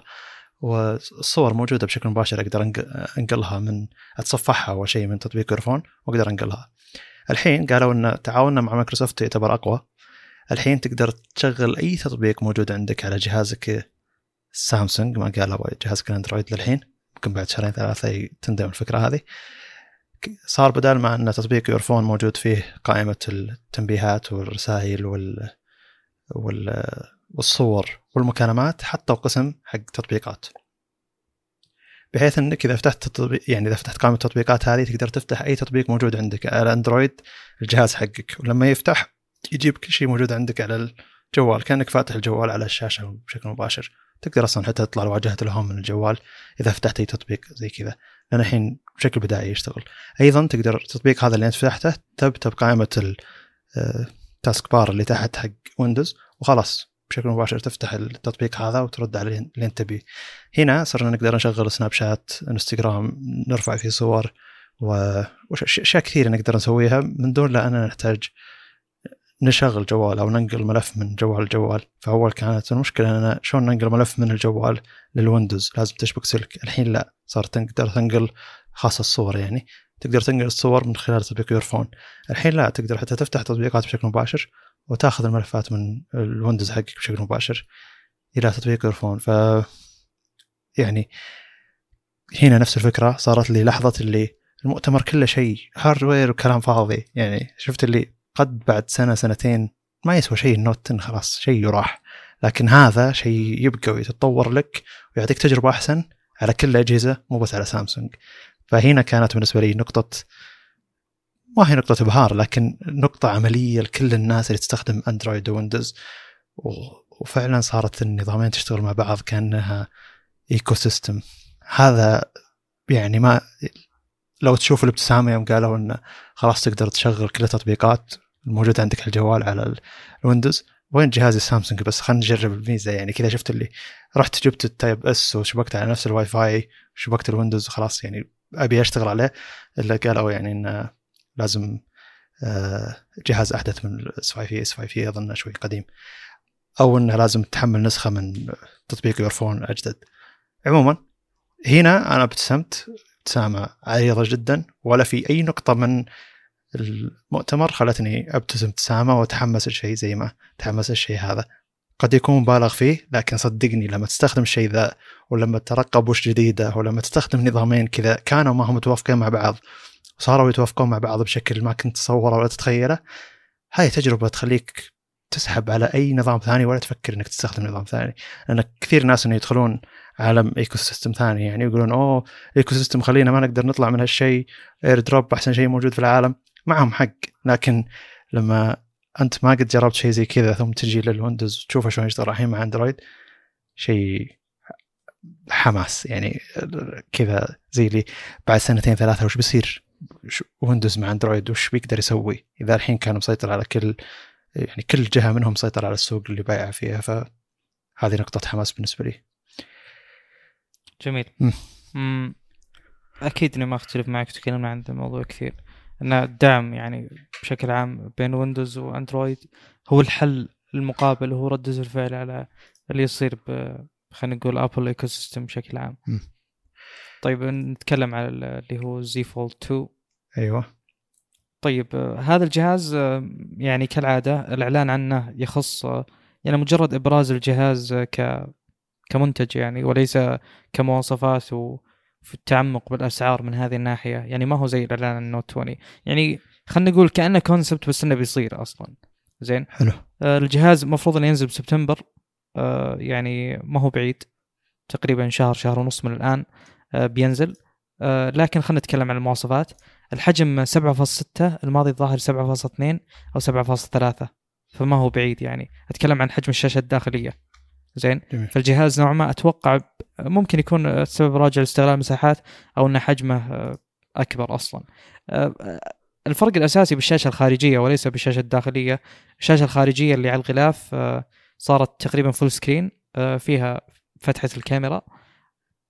الشيء الممتاز انها مو بزي قبل قبل كأنك ماسك جهاز قديم، بينما الآن أشوف أنه يعني متوافق أكثر مع الوقت الحالي. في نقطة بس، أنت قد قلت لي أن الشاشة واحد وعشرين تسعة، فلو عرضت محتوى على الشاشة الداخلية ما راح يفرق معك الحجم، لكن يعني في شيء ما تفاجأت منه كان ببالي بس تعرف اللي ما فكرت فيه، اللي هو أن الشاشة نحيفة جدا. م. هذا مو نحف واحد وعشرين تسعة أقل. أول كنت إذا شفت شيء واحد وعشرين تسعة تقول تدري يعني هذا م... هذا شيء مرة غريب مثلا. الحين إذا شفت واحد وعشرين تسعة أشوف إنه شيء أكثر يعني تقبل، لأن في أجهزة وصلت عشرين تسعة. زين آه، فبعالم ستة عشر تسعة واحد وعشرين تسعة غريب، بينما بعالم في ستة عشر تسعة ثمانية عشر تسعة ثمانية عشر ونص تسعة تسعة عشر تسعة عشرين تسعة، واحد وعشرين تسعة ما صارت بعيدة أبدا، والجيد أنها ستاندرد يعني قاعدين نقرب نقرب له أو نقترب أكثر أكثر. زين فاكتشفت ان الجهاز هذا خمسة وعشرين تسعة لا لا, لا. يعني قريب من ال... من الجهاز حق شو اسمه اندي روبن، ايه الجهاز الريموت ذاك اللي ما كان اللي ما نزل ثلاثين الظاهر. فيعني يذكرني فيه صراحه من ناحيه شكل. عموما بس هم سعر ضو الميزه هذه انك تقدر تحط الجهاز على شكل كانك يعني فاتحه بس نص فاتحه شوي، علشان تقدر تخلي الشاشه اللي برا تواجه وجهك وتعرض عليها محتوى. وعرضوا محتوى خمسة وعشرين تسعة. أنا قلت شلون عرضوا محتوى خمسة وعشرين تسعة، كنت تفكر أن المحتوى واحد وعشرين تسعة يعني. مم. جميل. أه طيب أه بنتكلم عن المواصفات الآن.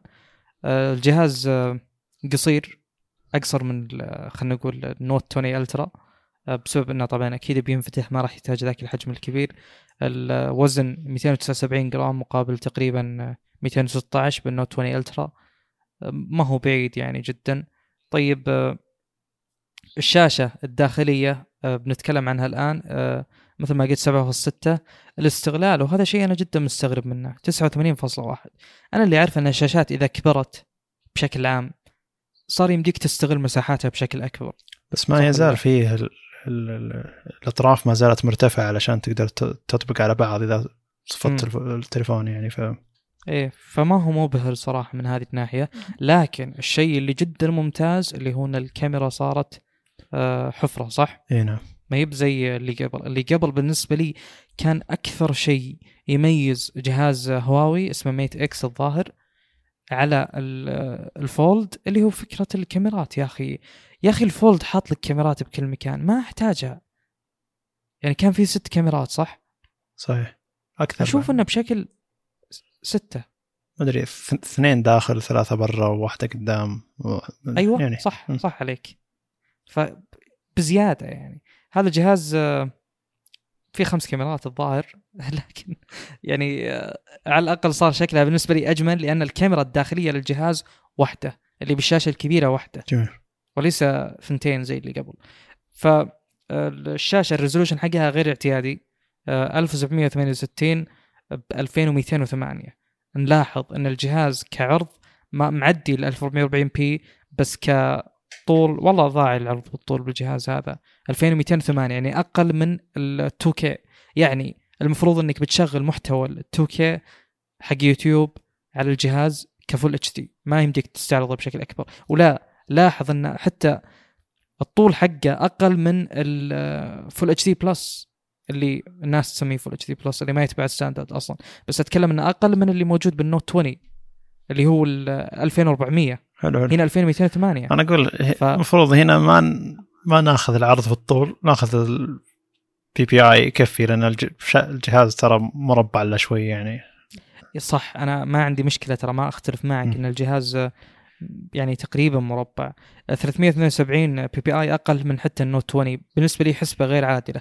يعني الحين أجيب لك تي في فور كيه يطلع البي بي آي حقه مثلا خمسة وستين ولا خمسة وسبعين بوصة، يجيك البي بي آي حقه مئة مثلا ولا مئة وخمسين. بس هذا نقاش قديم بيني وبينك يعني، يمكن له سنة الحين ولا خلص.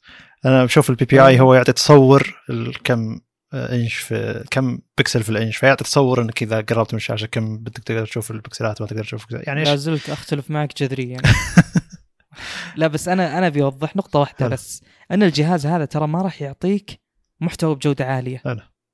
يعني لو جاني شخص مثلا جدا محتواه مرتبط ومتوافق مع الناس اللي مهتمين بجديد التقنية عموما، أتكلم كأجهزة ذكية. حلو. تقنية مصطلح أكبر من أن نحصر على أجهزة ذكية، فممكن هو يبي يرضيهم، يبي يخلي لهم فل سكرين فيعطيهم ألفين وأربعمية بألف وثمانين أو ألف وثمانين بألفين وأربعمية اللي هو الستاندرد حق مثلا خلنا نقول نوت عشرين اثنين واحد. حلو. م. أكثر من اثنين واحد الحين ترى أغلب اليوتيوبر حولوا اثنين واحد عشان يصير نوعا ما فل سكرين على شاشات الجوال. إيه بغض النظر. م. أنا أتكلم لو شخص يبي يرضي حقين الفول اتش دي بلس هذا. حلو. اللي هو العشرين تسعة زي السبنتي وزي النوت عشرين، لو شخص مثلا حط المحتوى حقه زي ما هم يبون يعني، فما راح يقدرون يشوفونه حتى بالفول اتش دي. ترى أتوقع بيصير سبعمية وعشرين بي، ما أدري والله. ترى المحد... مشكلة محدو... محدودية إن ال... الجهاز ما يطلع الخيارات حقة النظام، هذا شيء ممكن يتعد... يتعدونه يعني. وأتوقع إن سامسونج مسوي لهم شغلة داخل الجهاز، شغلك ألف وثمانين شيء. فهمت؟ أمم جميل. طيب عموما ما أدري إيش الخوارزمية اللي يعني بتختار كذا البكسلات وغيره، لأن هذا شيء مو ستاندرد، بس أكيد في ناس مختصين بهذا المجال. عموما هم سووا هذا الشيء، طبعا أنا أعرف ليش، مو أعرف جزماً، بس يعني الأمور تبدو واضحة أن عشان المية وعشرين تكون ستاندرد. يعني هو بيفك نفسه من سالفة ال، يعني لو أي شخص عادي يقرأ ريزولوشن ترى ما راح يستنكره زي ما احنا استنكرنا النوت عشرين، لأن في ألف وثمانين هذا أقل ريزولوشن، أقل يعني قيمة فيه ألف وسبعمية وثمانية وستين، فبيحسسك إنه كبير، وهو بالواقع لا ما يعتبر شيء ممتاز. بس يلا عشان المية وعشرين نقول يلا مو مشكلة يعني. طبعا الجهاز ما يدعم القلم صح؟ لا. وما ذكروا هذا بالصريح، بس أنا ما الماضي ما كان يدعم. هو, هو لو يدعم القلم سوى لك بهرجة فما صح. م. صح. طبعا أنا أول كنت أقول ليش ما في قلم، يعني القلم مفروض أنه يكون هنا، بس الواحد يفكر بعقله شوي. موضوع الهنج اللي هو المفصل حق الجهاز أكيد أنه لها محدودية على القلم، مو جزما بس أنه يعني من الأشياء اللي تعتبر حاجز. القلم أكيد لها متطلب على الشاشة. حلو. زين. م. ولو أني ما أجزم بذا الموضوع ولا متأكد، يعني لو كان يعني في محدودية قلم فليش ما تصير في محدودية لمس عند الهنج صح؟ م. فما أدري، أنا أتوقع أتوقع توقعا أن القلم هو اللي أو الهنج هو اللي خلاهم ما يحطون القلم، لكن عموما أو أنهم ما يبون يصير في تضارب بالأسواق، رغم أن هذا سعره يمكن ضعف. الشاشة الخارجية ستة فاصلة ثلاثة وعشرين، وأنا أتمنى ما يجينا شخص يقول شاشات متقاربين بالحجم والشولة أفتح الجهاز. دائما نذكر أن يا شباب ترى يعني الأسبكت ريشيو هو اللي يلعب بالموضوع، لأن حساب مساحة الشاشة حساب قطر فقط. إيه، ترى الجهاز ما يعطيك قيمة. الجهاز ذا يعطيك خير مثال، يعني الشاشة اللي برا ستة فاصلة اثنين ثلاثة والشاشة اللي داخل سبعة فاصلة ستة، تقول أوكي فرق يعني واحد ونص إنش، خلينا نشوف شو الفرق. فرق المساحة ضعف وزيادة، فهذا يوضح أكثر من الضعف. تخيل. إيه. أكثر من الضعف، فهذا يوضح الفكرة يعني. يوضح فكرة أن القياس من الزاوية للزاوية بالإنش ما هو قياس دقيق، المفروض أن نشوف لنا قياس. ما هو قياس صحيح أصلاً. اي ما هو قياس صحيح. هذا تقيس في تقيس في دائره، ما تقيس فيه. عشان كذا دائما اذا جينا نقول الحجم اللي هو من الزاويه للزاويه نقول اسبكت ريشيو علشان يكون في تصور. نعم، مرجع. م. ف يعني مثل ما قلنا حط شاشتين جنب بعض وبيبقى مساحه وما وصلت للشاشه الداخليه. شاشه سوبر اموليد متوقع الريزولوشن، نرجع للريزولوشنز العجيبه والغريبه بالجهاز هذا، ثمانمية وستة عشر ألفين ومئتين وستين. حلو.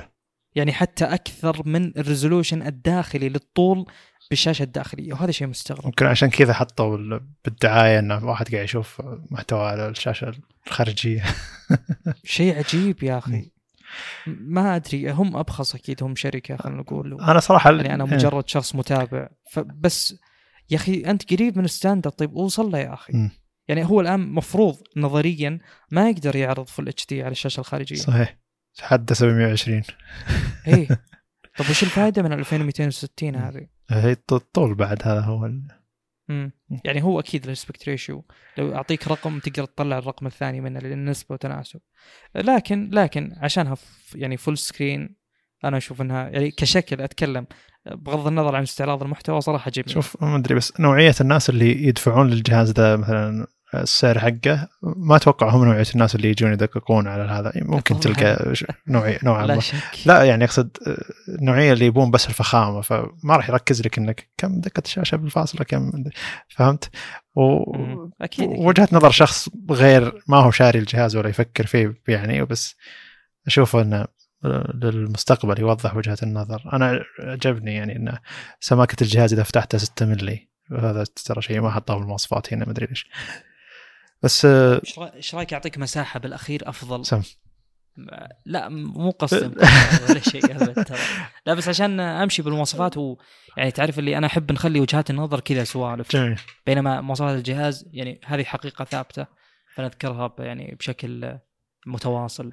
طيب ما يمديك تركب ذاكره خارجيه، المعالج المذكور مجرد سناب دراجون ثمانية وخمسين بلس، ما فيه الاكسينوس، فما أدري صراحة وش السبب الآن. حلو. هل هي عدم ثقة بمنتجكم يا سامسونج؟ أكيد عدم ثقة، بس يعني شيء غريب صراحة. ممكن, طيب ممكن ما راح ينزلوننا بأمريكا يعني، بعض دول العالم تجيهم كميات قليلة يعني. هل هو صدر صدر عندنا بشكل رسمي الفولد الأساسي؟ والله ما أدري، أنا ما أنا ما قد شفته بأي مكان يعني، ما شفت له ولا إعلان يعني صح، فيمكن عشان أنا مخصص لأسواق معينة كانوا نوحد المعالج. طيب بخصوص صح، لأن أصلا معليش ذكرت نقطة، هذه الأجهزة كم نسبة خطورة أو ايه. كم نسبة استدعائها؟ وضحت وضحت صح إيه، لأن ما في ستاندرد كذا. لا الشيء الثاني إنه ما تسوى إنك تحط نسختين، لأن ما راح تبيع كمية بالجهة الثانية، فليش م. تروح تحط معالجك وتروح تحط النسخة الثانية وتعطيها مثلا باقي العالم؟ أنا هو الجهاز ما راح يبيع كمية كبيرة، فخلاص حط له نفس المعالج خلاص. بالضبط، واللي يدلل على كلامنا هذا ان الجهاز نسخه واحده بجميع المواصفات، ما في اكثر من نسخه ولا اي شيء من هذا القبيل. عندك الذاكره مئتين وستة وخمسين ما هي خمسمئة واثنا عشر، انا استغرب التوفير بمناطق زي هذه. صح ان مئتين وستة وخمسين جيده، بس هذا شيء بريميوم، انت تبيع للناس بريميوم، ما هو شيء يعني والله جهاز استخدام ولا شيء انا بشتريه لاني ابي اجدد جهازي، ف يعني ما هو بديل عن جهاز معين. هذا تلقى يمكن اللي يشتريه مع نوت عشرين الترا م. لأنه يبي يجرب هذا الجهاز. الفولد السابق خمسمئة واثنا عشر ما, ما تقدر تاخذ أقل، عشان كذا أنا أستنكر. والرامات اثنا عشر جيجا رام، وأيضا يعني الرامات رخيصة يا شباب. لا ممتاز، يعني أنا أتفهم اثنا عشر تمشي، أقول يعني لو أنها ثمانية وأقل لا ما تمشي. لا بس هم هم شف أنا ليش أنتقد يعني؟ ممكن في شخص يقول لي يا صالح تطلب كثير مثلا م. وهذا على غير العادة. أنا أقول لك الستاندرد اللي جابته سامسونج بالإس عشرين، قطاع الإس عشرين كان بالنسبة لي ممتاز، أنا توقعت أنه يتم الاستمرار عليه. جميل. لكن اللي تفاجأت أنه لا، يعني ترى مرة ممتاز اللي صار بالإس عشرين، بالنسبة لي مرة مرة ممتاز. كان انتقاد الوحيد ألف وثلاثمئة وتسعة وتسعين دولار يعني. بشكل عام أنا أتكلم عن قطاع الإس عشرين كامل. جميل. مو بس الألترا م. يعني كان كان عطانا كذا يعني على قولتهم بيس لاين ممتاز، بينما الآن يعني كأن في تنازل عن بعض النقاط. يعني هذه الأجهزة كم سعرها؟ إيه. توصل تسعة آلاف ريال أكثر، ألفين و... متوقع ألفين ومئتين ألفين ومئة دولار، بس ما أدري. طيب طيب. طيب هل تستحق يعني عشان توفر بذاكرة داخلية ولا توفر برامات؟ بالذات الرامات يعني أمر ما يستحق بالنسبة لي، لكن خلنا نتجاوز النقطة، ما لها داعي يعني الذكر والإعادة فيها. مئتين وستة وخمسين واثنا عشر جيجا رام هو اللي بياخذ الجهاز هذا، أتوقع ما يهمه. بس أنا أتكلم كفكرة بريميوم، حتى الباكيجينج يجيك اللي شفت الحق الفولد إيه. اللي قبل اللي تسحب ويطلع لك كذا فولد تتحرك ومدري وشو، فهم يركزون على قولتهم على الأستريكس، الأشياء الجمالية والجانبية. فالشخص اللي بيشتري هذا الجهاز يعني من وجهة نظري يتوقع أن كل شيء فل، كل شيء الأعلى، بينما ممكن تأخذ مواصفات أفضل كهاردوير داخلي على النوت عشرين ألترا، ترى أفضل من هنا. جميل. و طيب مئتين وستة وخمسين على اثنا عشر جيجا رام ثلاثة فاصلة واحد يو اف اس اكيد يعني ما راح يكون اقل من الموجود بالنوت عشرين كتقنيه يعني. الكاميرات كلها اثنا عشر ميجا بكسل، وايد تيليفوتو الترا وايد، الفرق بفتحه العدسه طبعا شيء غريب صراحه ان كلها اثنا عشر ميجا بكسل، واحد فاصلة ثمانية للوايد كفتحه العدسه، اثنين فاصلة أربعة للتليفوتو و2.2 للالترا وايد. أرقام يعني اعتيادية، ما في شيء يعني غريب فيها. الغريب أن الفيديو فور كيه ستين، أنا ما أدري يمكن هذا تايب، وترى يمكن خطأ من الموقع نفسه جالس يمرينا. بس انه فور كيه ستين يعني وش ال... وش الشيء اللي حدك؟ ترى المعالج ثمانمية وخمسة وستين بلس وش اللي خلاك ما تقدر؟ نفس المعالج الرسومي الموجود بالنوت عشرين الترا، ليش ما في ايت كيه مثلا؟ طبعا انا ما اهتم بال ايت كيه نهائيا ولا قد طرى على بالي، بس انه ليش ما مو بزي الستاندرد الموجود هناك. أوكي. الكاميرا الاماميه سم اقول ممكن خطا مطبع يعني، لان الجهاز ترى ما تكلموا عنه كثير، هذا كله صح جزء صح. منه تخمين يعني. مم. طيب الكاميرا الاماميه عشرة ميجا بكسل اثنين فاصلة اثنين، ايضا هذا شيء مو مهم باجهزه زي كذا. أه و10 ميجا بكسل اتوقع كلهم كلهم نفس المواصفات، الخارجيه والداخليه نفس الفتحه نفس كل شيء.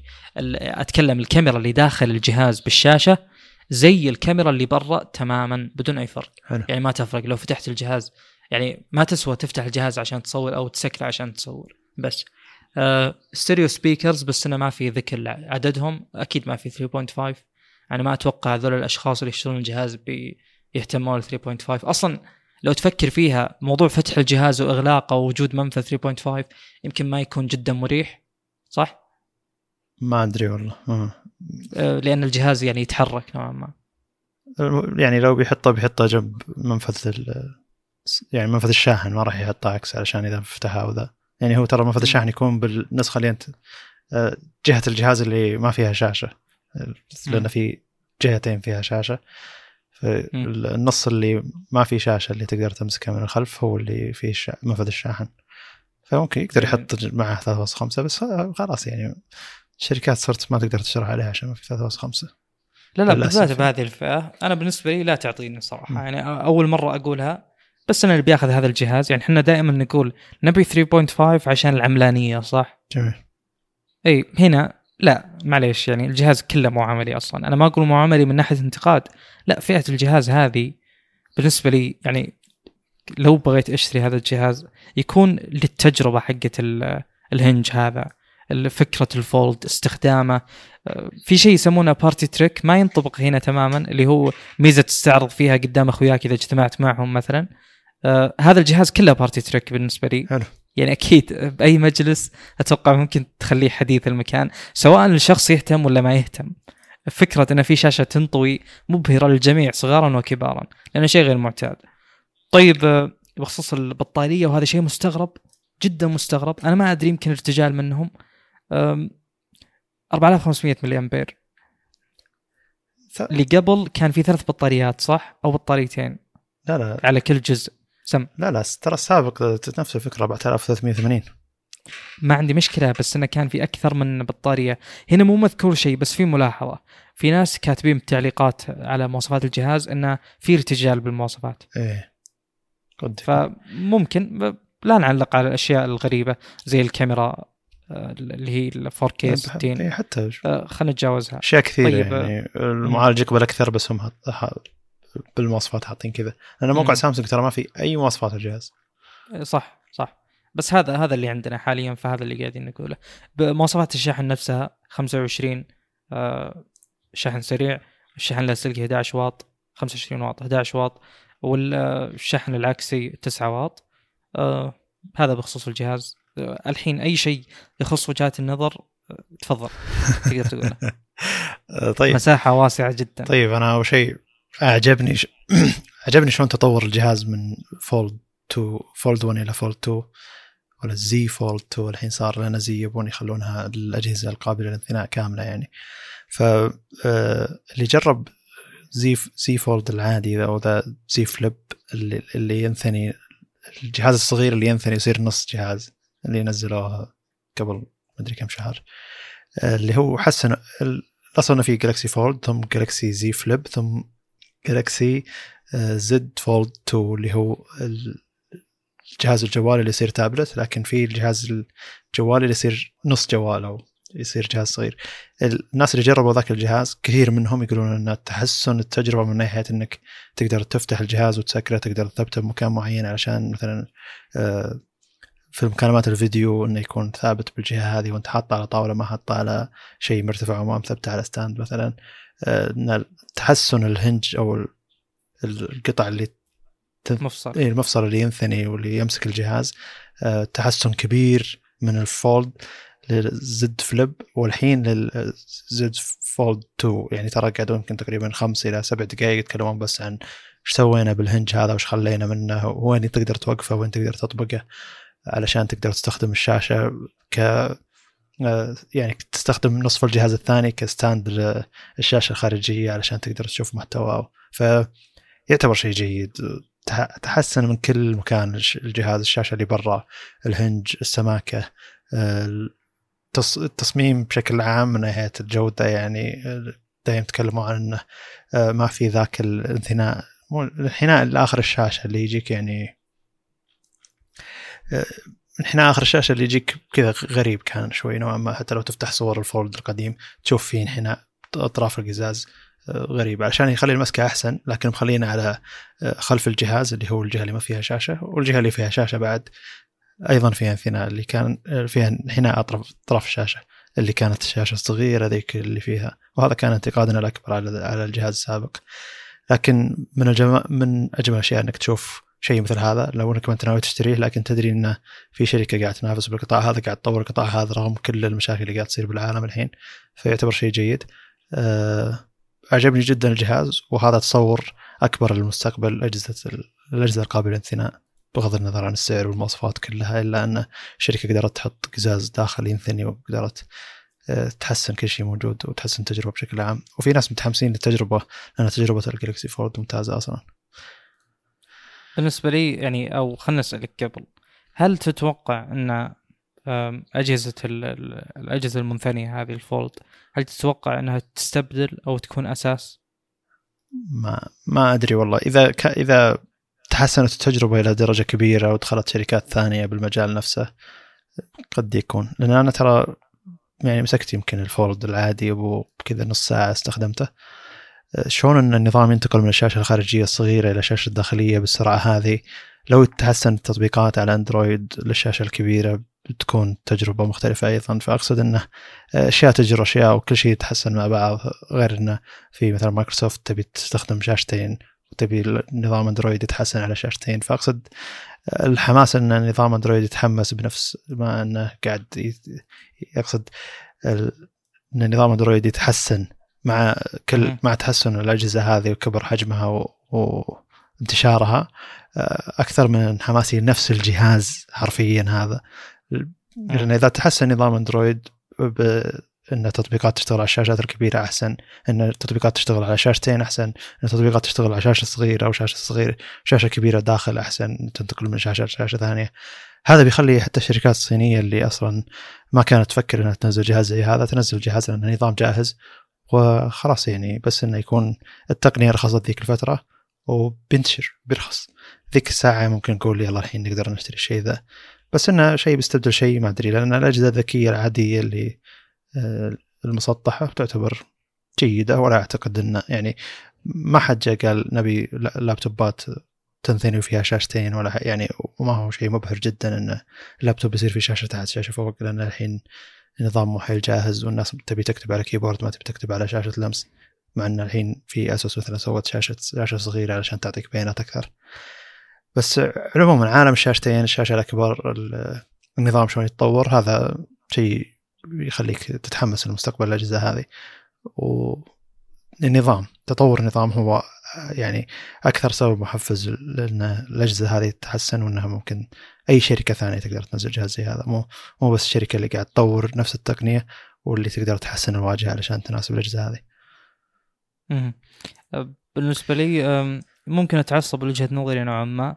لو سألتني كذا وش وجهة نظرك بدون عقلانية، أتكلم يعني بدون تصور واقعي. حلو. أنا ما أتصور أن أجهزة زي هذه تستبدل الأجهزة الحالية، أتكلم اللي هي يعني في نقاط كثيرة تجاوزناها زي أن الشاشة تكون كاملة وكذا، فاحتياج الشاشة الكبيرة نوعا ما خلينا نقول بأجهزة متنقلة بهذا الحجم يعني نوعا ما ما صار بذيك الأهمية. عشان أوضح وجهة نظري بشكل أكبر، في جهاز اسمه زي فليب صح؟ أي نعم. فكرته أو فلسفته تختلف كليا عن الزي فولد. ها. فهذاك هو الأصل جهاز جوال عادي بس إنه ينصفض، بينما الزي فولد لا، هو تابلت ينصفض. حلو. فأتوقع نقدر نفرق بين هذول الاثنين. يعني ممكن يكون رأيك بناحية معينة بالجهاز الأول بينما بناحية أخرى مع الجهاز الثاني. فأنا بالنسبة لي فكرة الزي فليب ممكن تنتشر أكثر، أه يعني أتكلم بالأجهزة اللي استخدامها يومي. أنا أتوقع أن الناس بيفضلون الشيء الأصغر مع الوقت، فممكن ذي مع الوقت يعني فعلا تكون يعني ذات تقبل أن الجهاز نفس الجوال يصغر.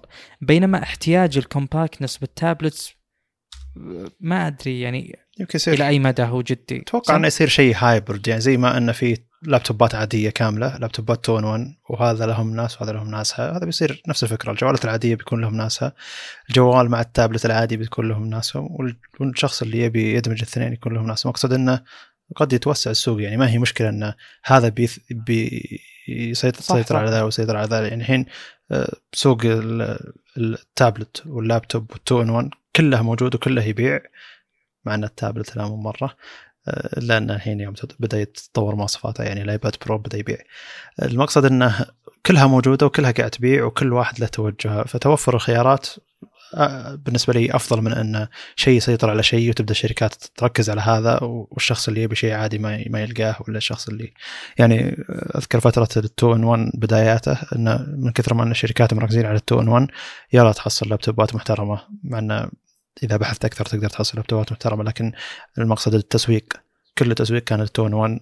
اللابتوبات العادية ما لها أي تسويق، فأي واحد يجي بيتوجه يشتري لابتوب، كان التون ون مفروض عليه من كثرة التسويق. فأنا ما ودي أي شيء يسيطر على شيء أصلاً، ودي إن كل الخيارات تكون متوفرة وكل واحد يشتري اللي يناسبه. والشركات ما عندها مشكلة، توسيع توسيع المجال عندها في المبيعات يعتبر أحسن يعني في الخيارات. بعد بالنسبة لي شوف، أنا أتوقع والله أعلم أن سوق الجوالات ما هو بالمرونة اللي موجودة باللابتوبات.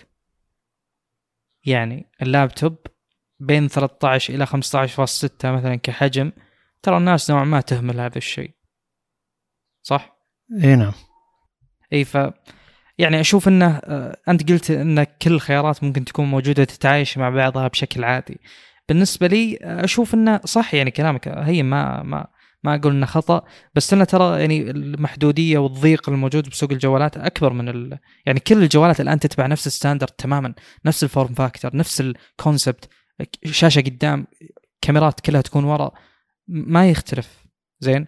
بينما اللابتوبات لا، ممكن تكون في شاشة تحت عند الكيبورد، ممكن يكون الكيبورد قبل شو اسمه أو يكون جنب التراك باد مثلا، ممكن يكون اللابتوب ينصفط من وراء، ممكن اللابتوب استخدمه كتابلت.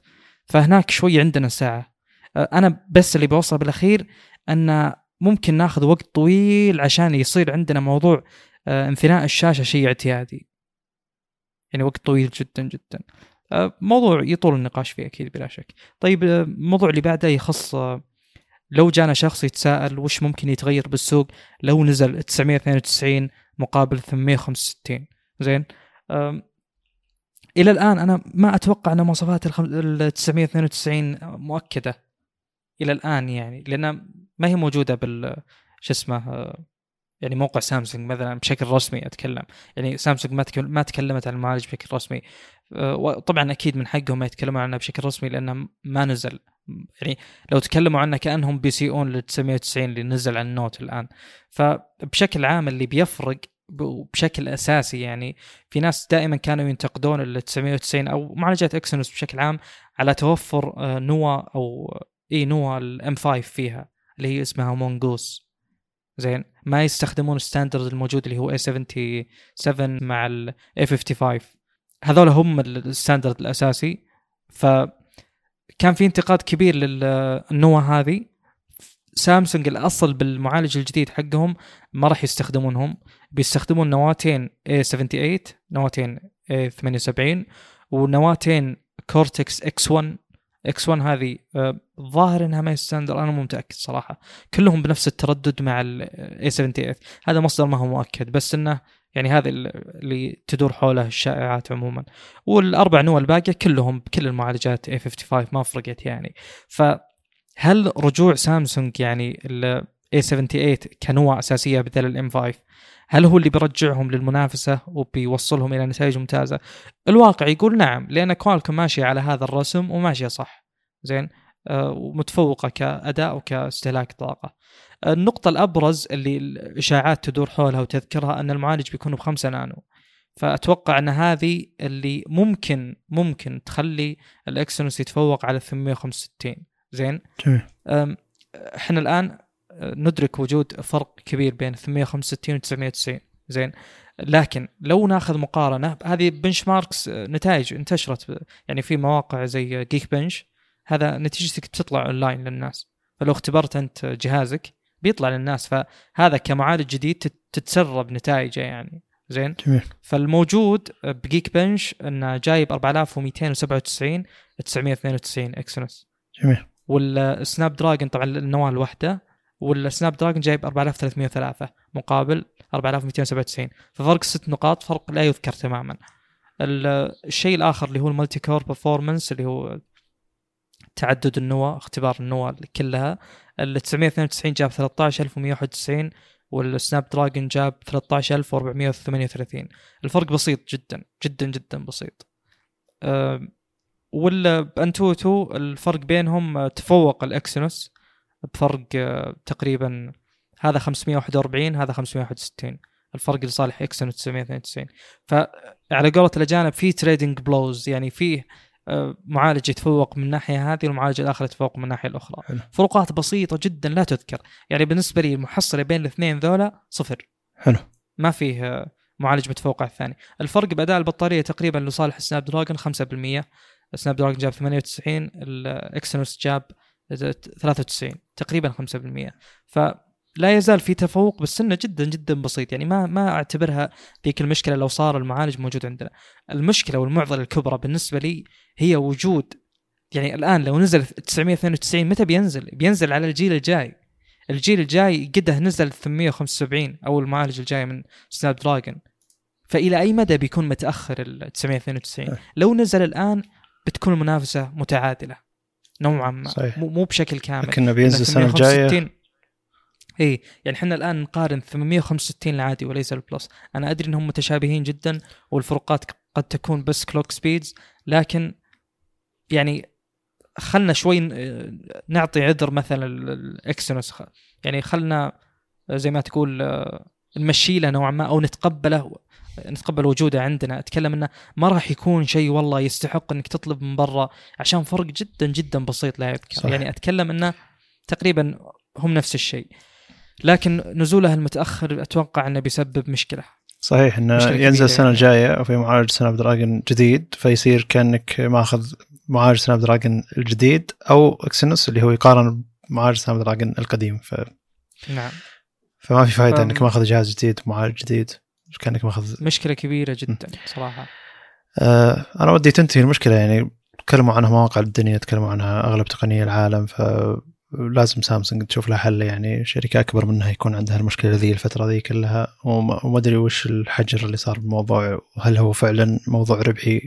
إذا كان فعلا ربحي ربحي ف وربحي لا شك، لأن شو اسمه يعني إذا أنت تصنع المعالج أكيد إنك بتربح أكثر، هنا. أنت تصنع وتبيع لنفسك يعني. إيه بس أقصد موضوع ربحي، اشتغل على المعالج بشكل ممتاز وما عندنا مشكلة فيه، إحنا ما حد راح يتكلم يعني. م. ما عندنا مشكلة إنك أنت تصنع المعالج وتبيع لنا، عندنا مشكلة إن هذا المعالج ما يتقارن بالمعالج الثاني الموجود على نفس جهازك. آه طيب ننتقل الموضوع اللي بعده. سم. البيكسل فور إيه معنا نعتبر متأخرين، لكن آه نزل جهاز وصراحة جهاز لطيف جدا للي استخدامه خفيف للجهاز. انتقادي الوحيد له أنه معالجه سبعمية وثلاثين، ليته سبعمية وخمسة وستين كان حل مشاكل واجد. الشاشة أو إل إي دي خمسة فاصلة ثمانية تسعة عشر فاصلة تسعة ألف وثمانين في ألفين وثلاثمية وأربعين، يعني يعتبر جدا صغير بالنسبة للأجهزة الموجودة في السوق، يعني خمسة فاصلة واحد وثمانين على تسعة عشر فاصلة تسعة مرة صغير. البصمة خلف الشاشة، الكاميرا الأمامية، حفر على الشاشة. الجهاز يجيب نسخة واحدة مئة وثمانية وعشرين جيجا ستة جيجا رام، من الممتاز انهم حطوا ستة جيجا رام، انا دايم بالاجهزه دي يسترخصون بالرام، لكن جيد انهم حطوا ستة جيجا رام لان دايم في مشاكل بالرام عند اجهزه جوجل بيكسل. الكاميرا ما ادري اذا بقول ارقامها بيفرق ولا لا، لان معروف جوجل مهما تحط مستشعر بيعطيك اداء ممتاز في الصور الثابته، ما راح يعطيك اداء ممتاز بالفيديو. اثنا عشر ميجا بكسل، واحد فاصلة سبعة تصور فور كيه ثلاثين فريم، كاميرا مية وثمانية ميجا بكسل تصور ألف وثمانين ثلاثين فريم، آه، كاميرا مية شوي عريضة بشكل ممتاز أربعة وعشرين ملي تقريبا بالقياس، آه، سبيكر واحد مع انهم حاطين سبيكرين بس ظهر ان كل سبيكرين موجودة تحت، فما في سبيكر فوق سبيكر تحت، كل سبيكرين تحت، فبيعطيك أداء عالي لكن ما راح يعطيك آه، توزيع بالسماع. آه، فيما ثلاثة فاصلة خمسة والجهاز بلاستيك بالكامل. آه، الجهاز ما يدعم فايف جي، يقولون إن في نسخة بتنزل نهاية السنة فايف جي. الجهاز بطارية ثلاثة آلاف ومية وأربعين، هذه البطارية كرقم سيئة لكن على شاشة خمسة فاصلة ثمانية، والمعالج هذا بيعطيك أداء بطارية ممتازة، وأغلب الناس اللي جربوه تعتبر بطارية ممتازة. ترى حجم الجهاز جدا جدا صغير. الجهاز الشخص اللي يبي يستخدم الجهاز استخدام خفيف جدا، يعني واتساب وتويتر حده، ويبي أفضل كاميرا الجهاز ب ثلاثمية ريال أو ثلاثمية وتسعة وأربعين دولار، أظن هذا الجهاز يعني موجه له كذا بشكل مباشر. وجوجل دائما تسوق الأشياء الثانية، ما تسوق الجهاز نفسه، تسوق الخدمات اللي تجي مع الجهاز، اللي هو الاتصال اللي يعطيك المعلومات على الشاشة، يعطيك وش قال الشخص اللي رد عليك على الشاشة، ويعطيك الردود اللي تبي رد عليها، فكأنه في واحد يتكلم عنك. التسجيل حق الصوتيات اللي يعطيك على شكل نص، يحولك إياه على شكل نص بشكل مباشر، تقدر تبحث بالصوت بشكل مباشر. كل مزايا بيكسل فور الموجودة موجودة ببيكسل فور أي. فالناس اللي ما يقدر يستخدم إلا بيكسل مثلا، أو يبي يستخدم مزايا جوجل مع أنها بأمريكا تشتغل أحسن من هنا، اللي هو يحجز عنك بمطعم ولا يسوي لك أشياء كثيرة، هذه أشياء تحفز لشراء الجهاز هذا عن الأجهزة اللي ب ثلاثمية وخمسين دولار اللي بنفس الفئة حقته. بس هذه هذه وجهة نظري، أنا أعتبر الجهاز جيد، ونقطة النقطة اللي يمكن تخليه ما يبيع زين اللي هو سبعمية وثلاثين المعالج، مثل ما قلت أنت، اللي هو نقطة يعني المعالج بالنسبة لي يعني ما تفرق صراحة. الجهاز اللي بياخذه أتوقع مستخدمين ثري إيه هم أكثر ناس يبون يأخذون الفور إيه، صح, صح ولا صح. لا، هذه النقطة الأولى. النقطة الثانية اللي هي البكسلات، الميجا بكسل أكيد أنها ما تفرق. أنا بالنسبة لي جميع أرقام الميجا بكسل بالجوالات هي أرقام تسويقية. جميل. ليش؟ لأن أنت الآن عندك معالج قوي، يعني شفت المحدودية الموجودة بمعالجات الكاميرات؟ مم.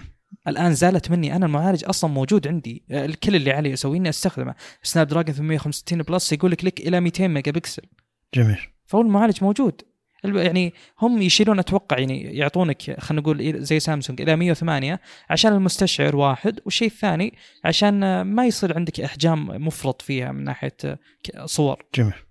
فالميجا بكسل irrelevant، ما يهمنا أبدا بالجوالات، يهمنا الصورة شكلها حتى بدون زوم، هل هي كويسة ولا لا كبوست بروسيسنج، في أشياء محروقة بالصورة بالإكسبوجر لا، خلاص الموضوع ممتاز. يعني ما يحتاج أني أروح للمواصفات الريزولوشن والميجا بكسل وغيرها، أشياء لا تعني لي شيء صراحة. حلو.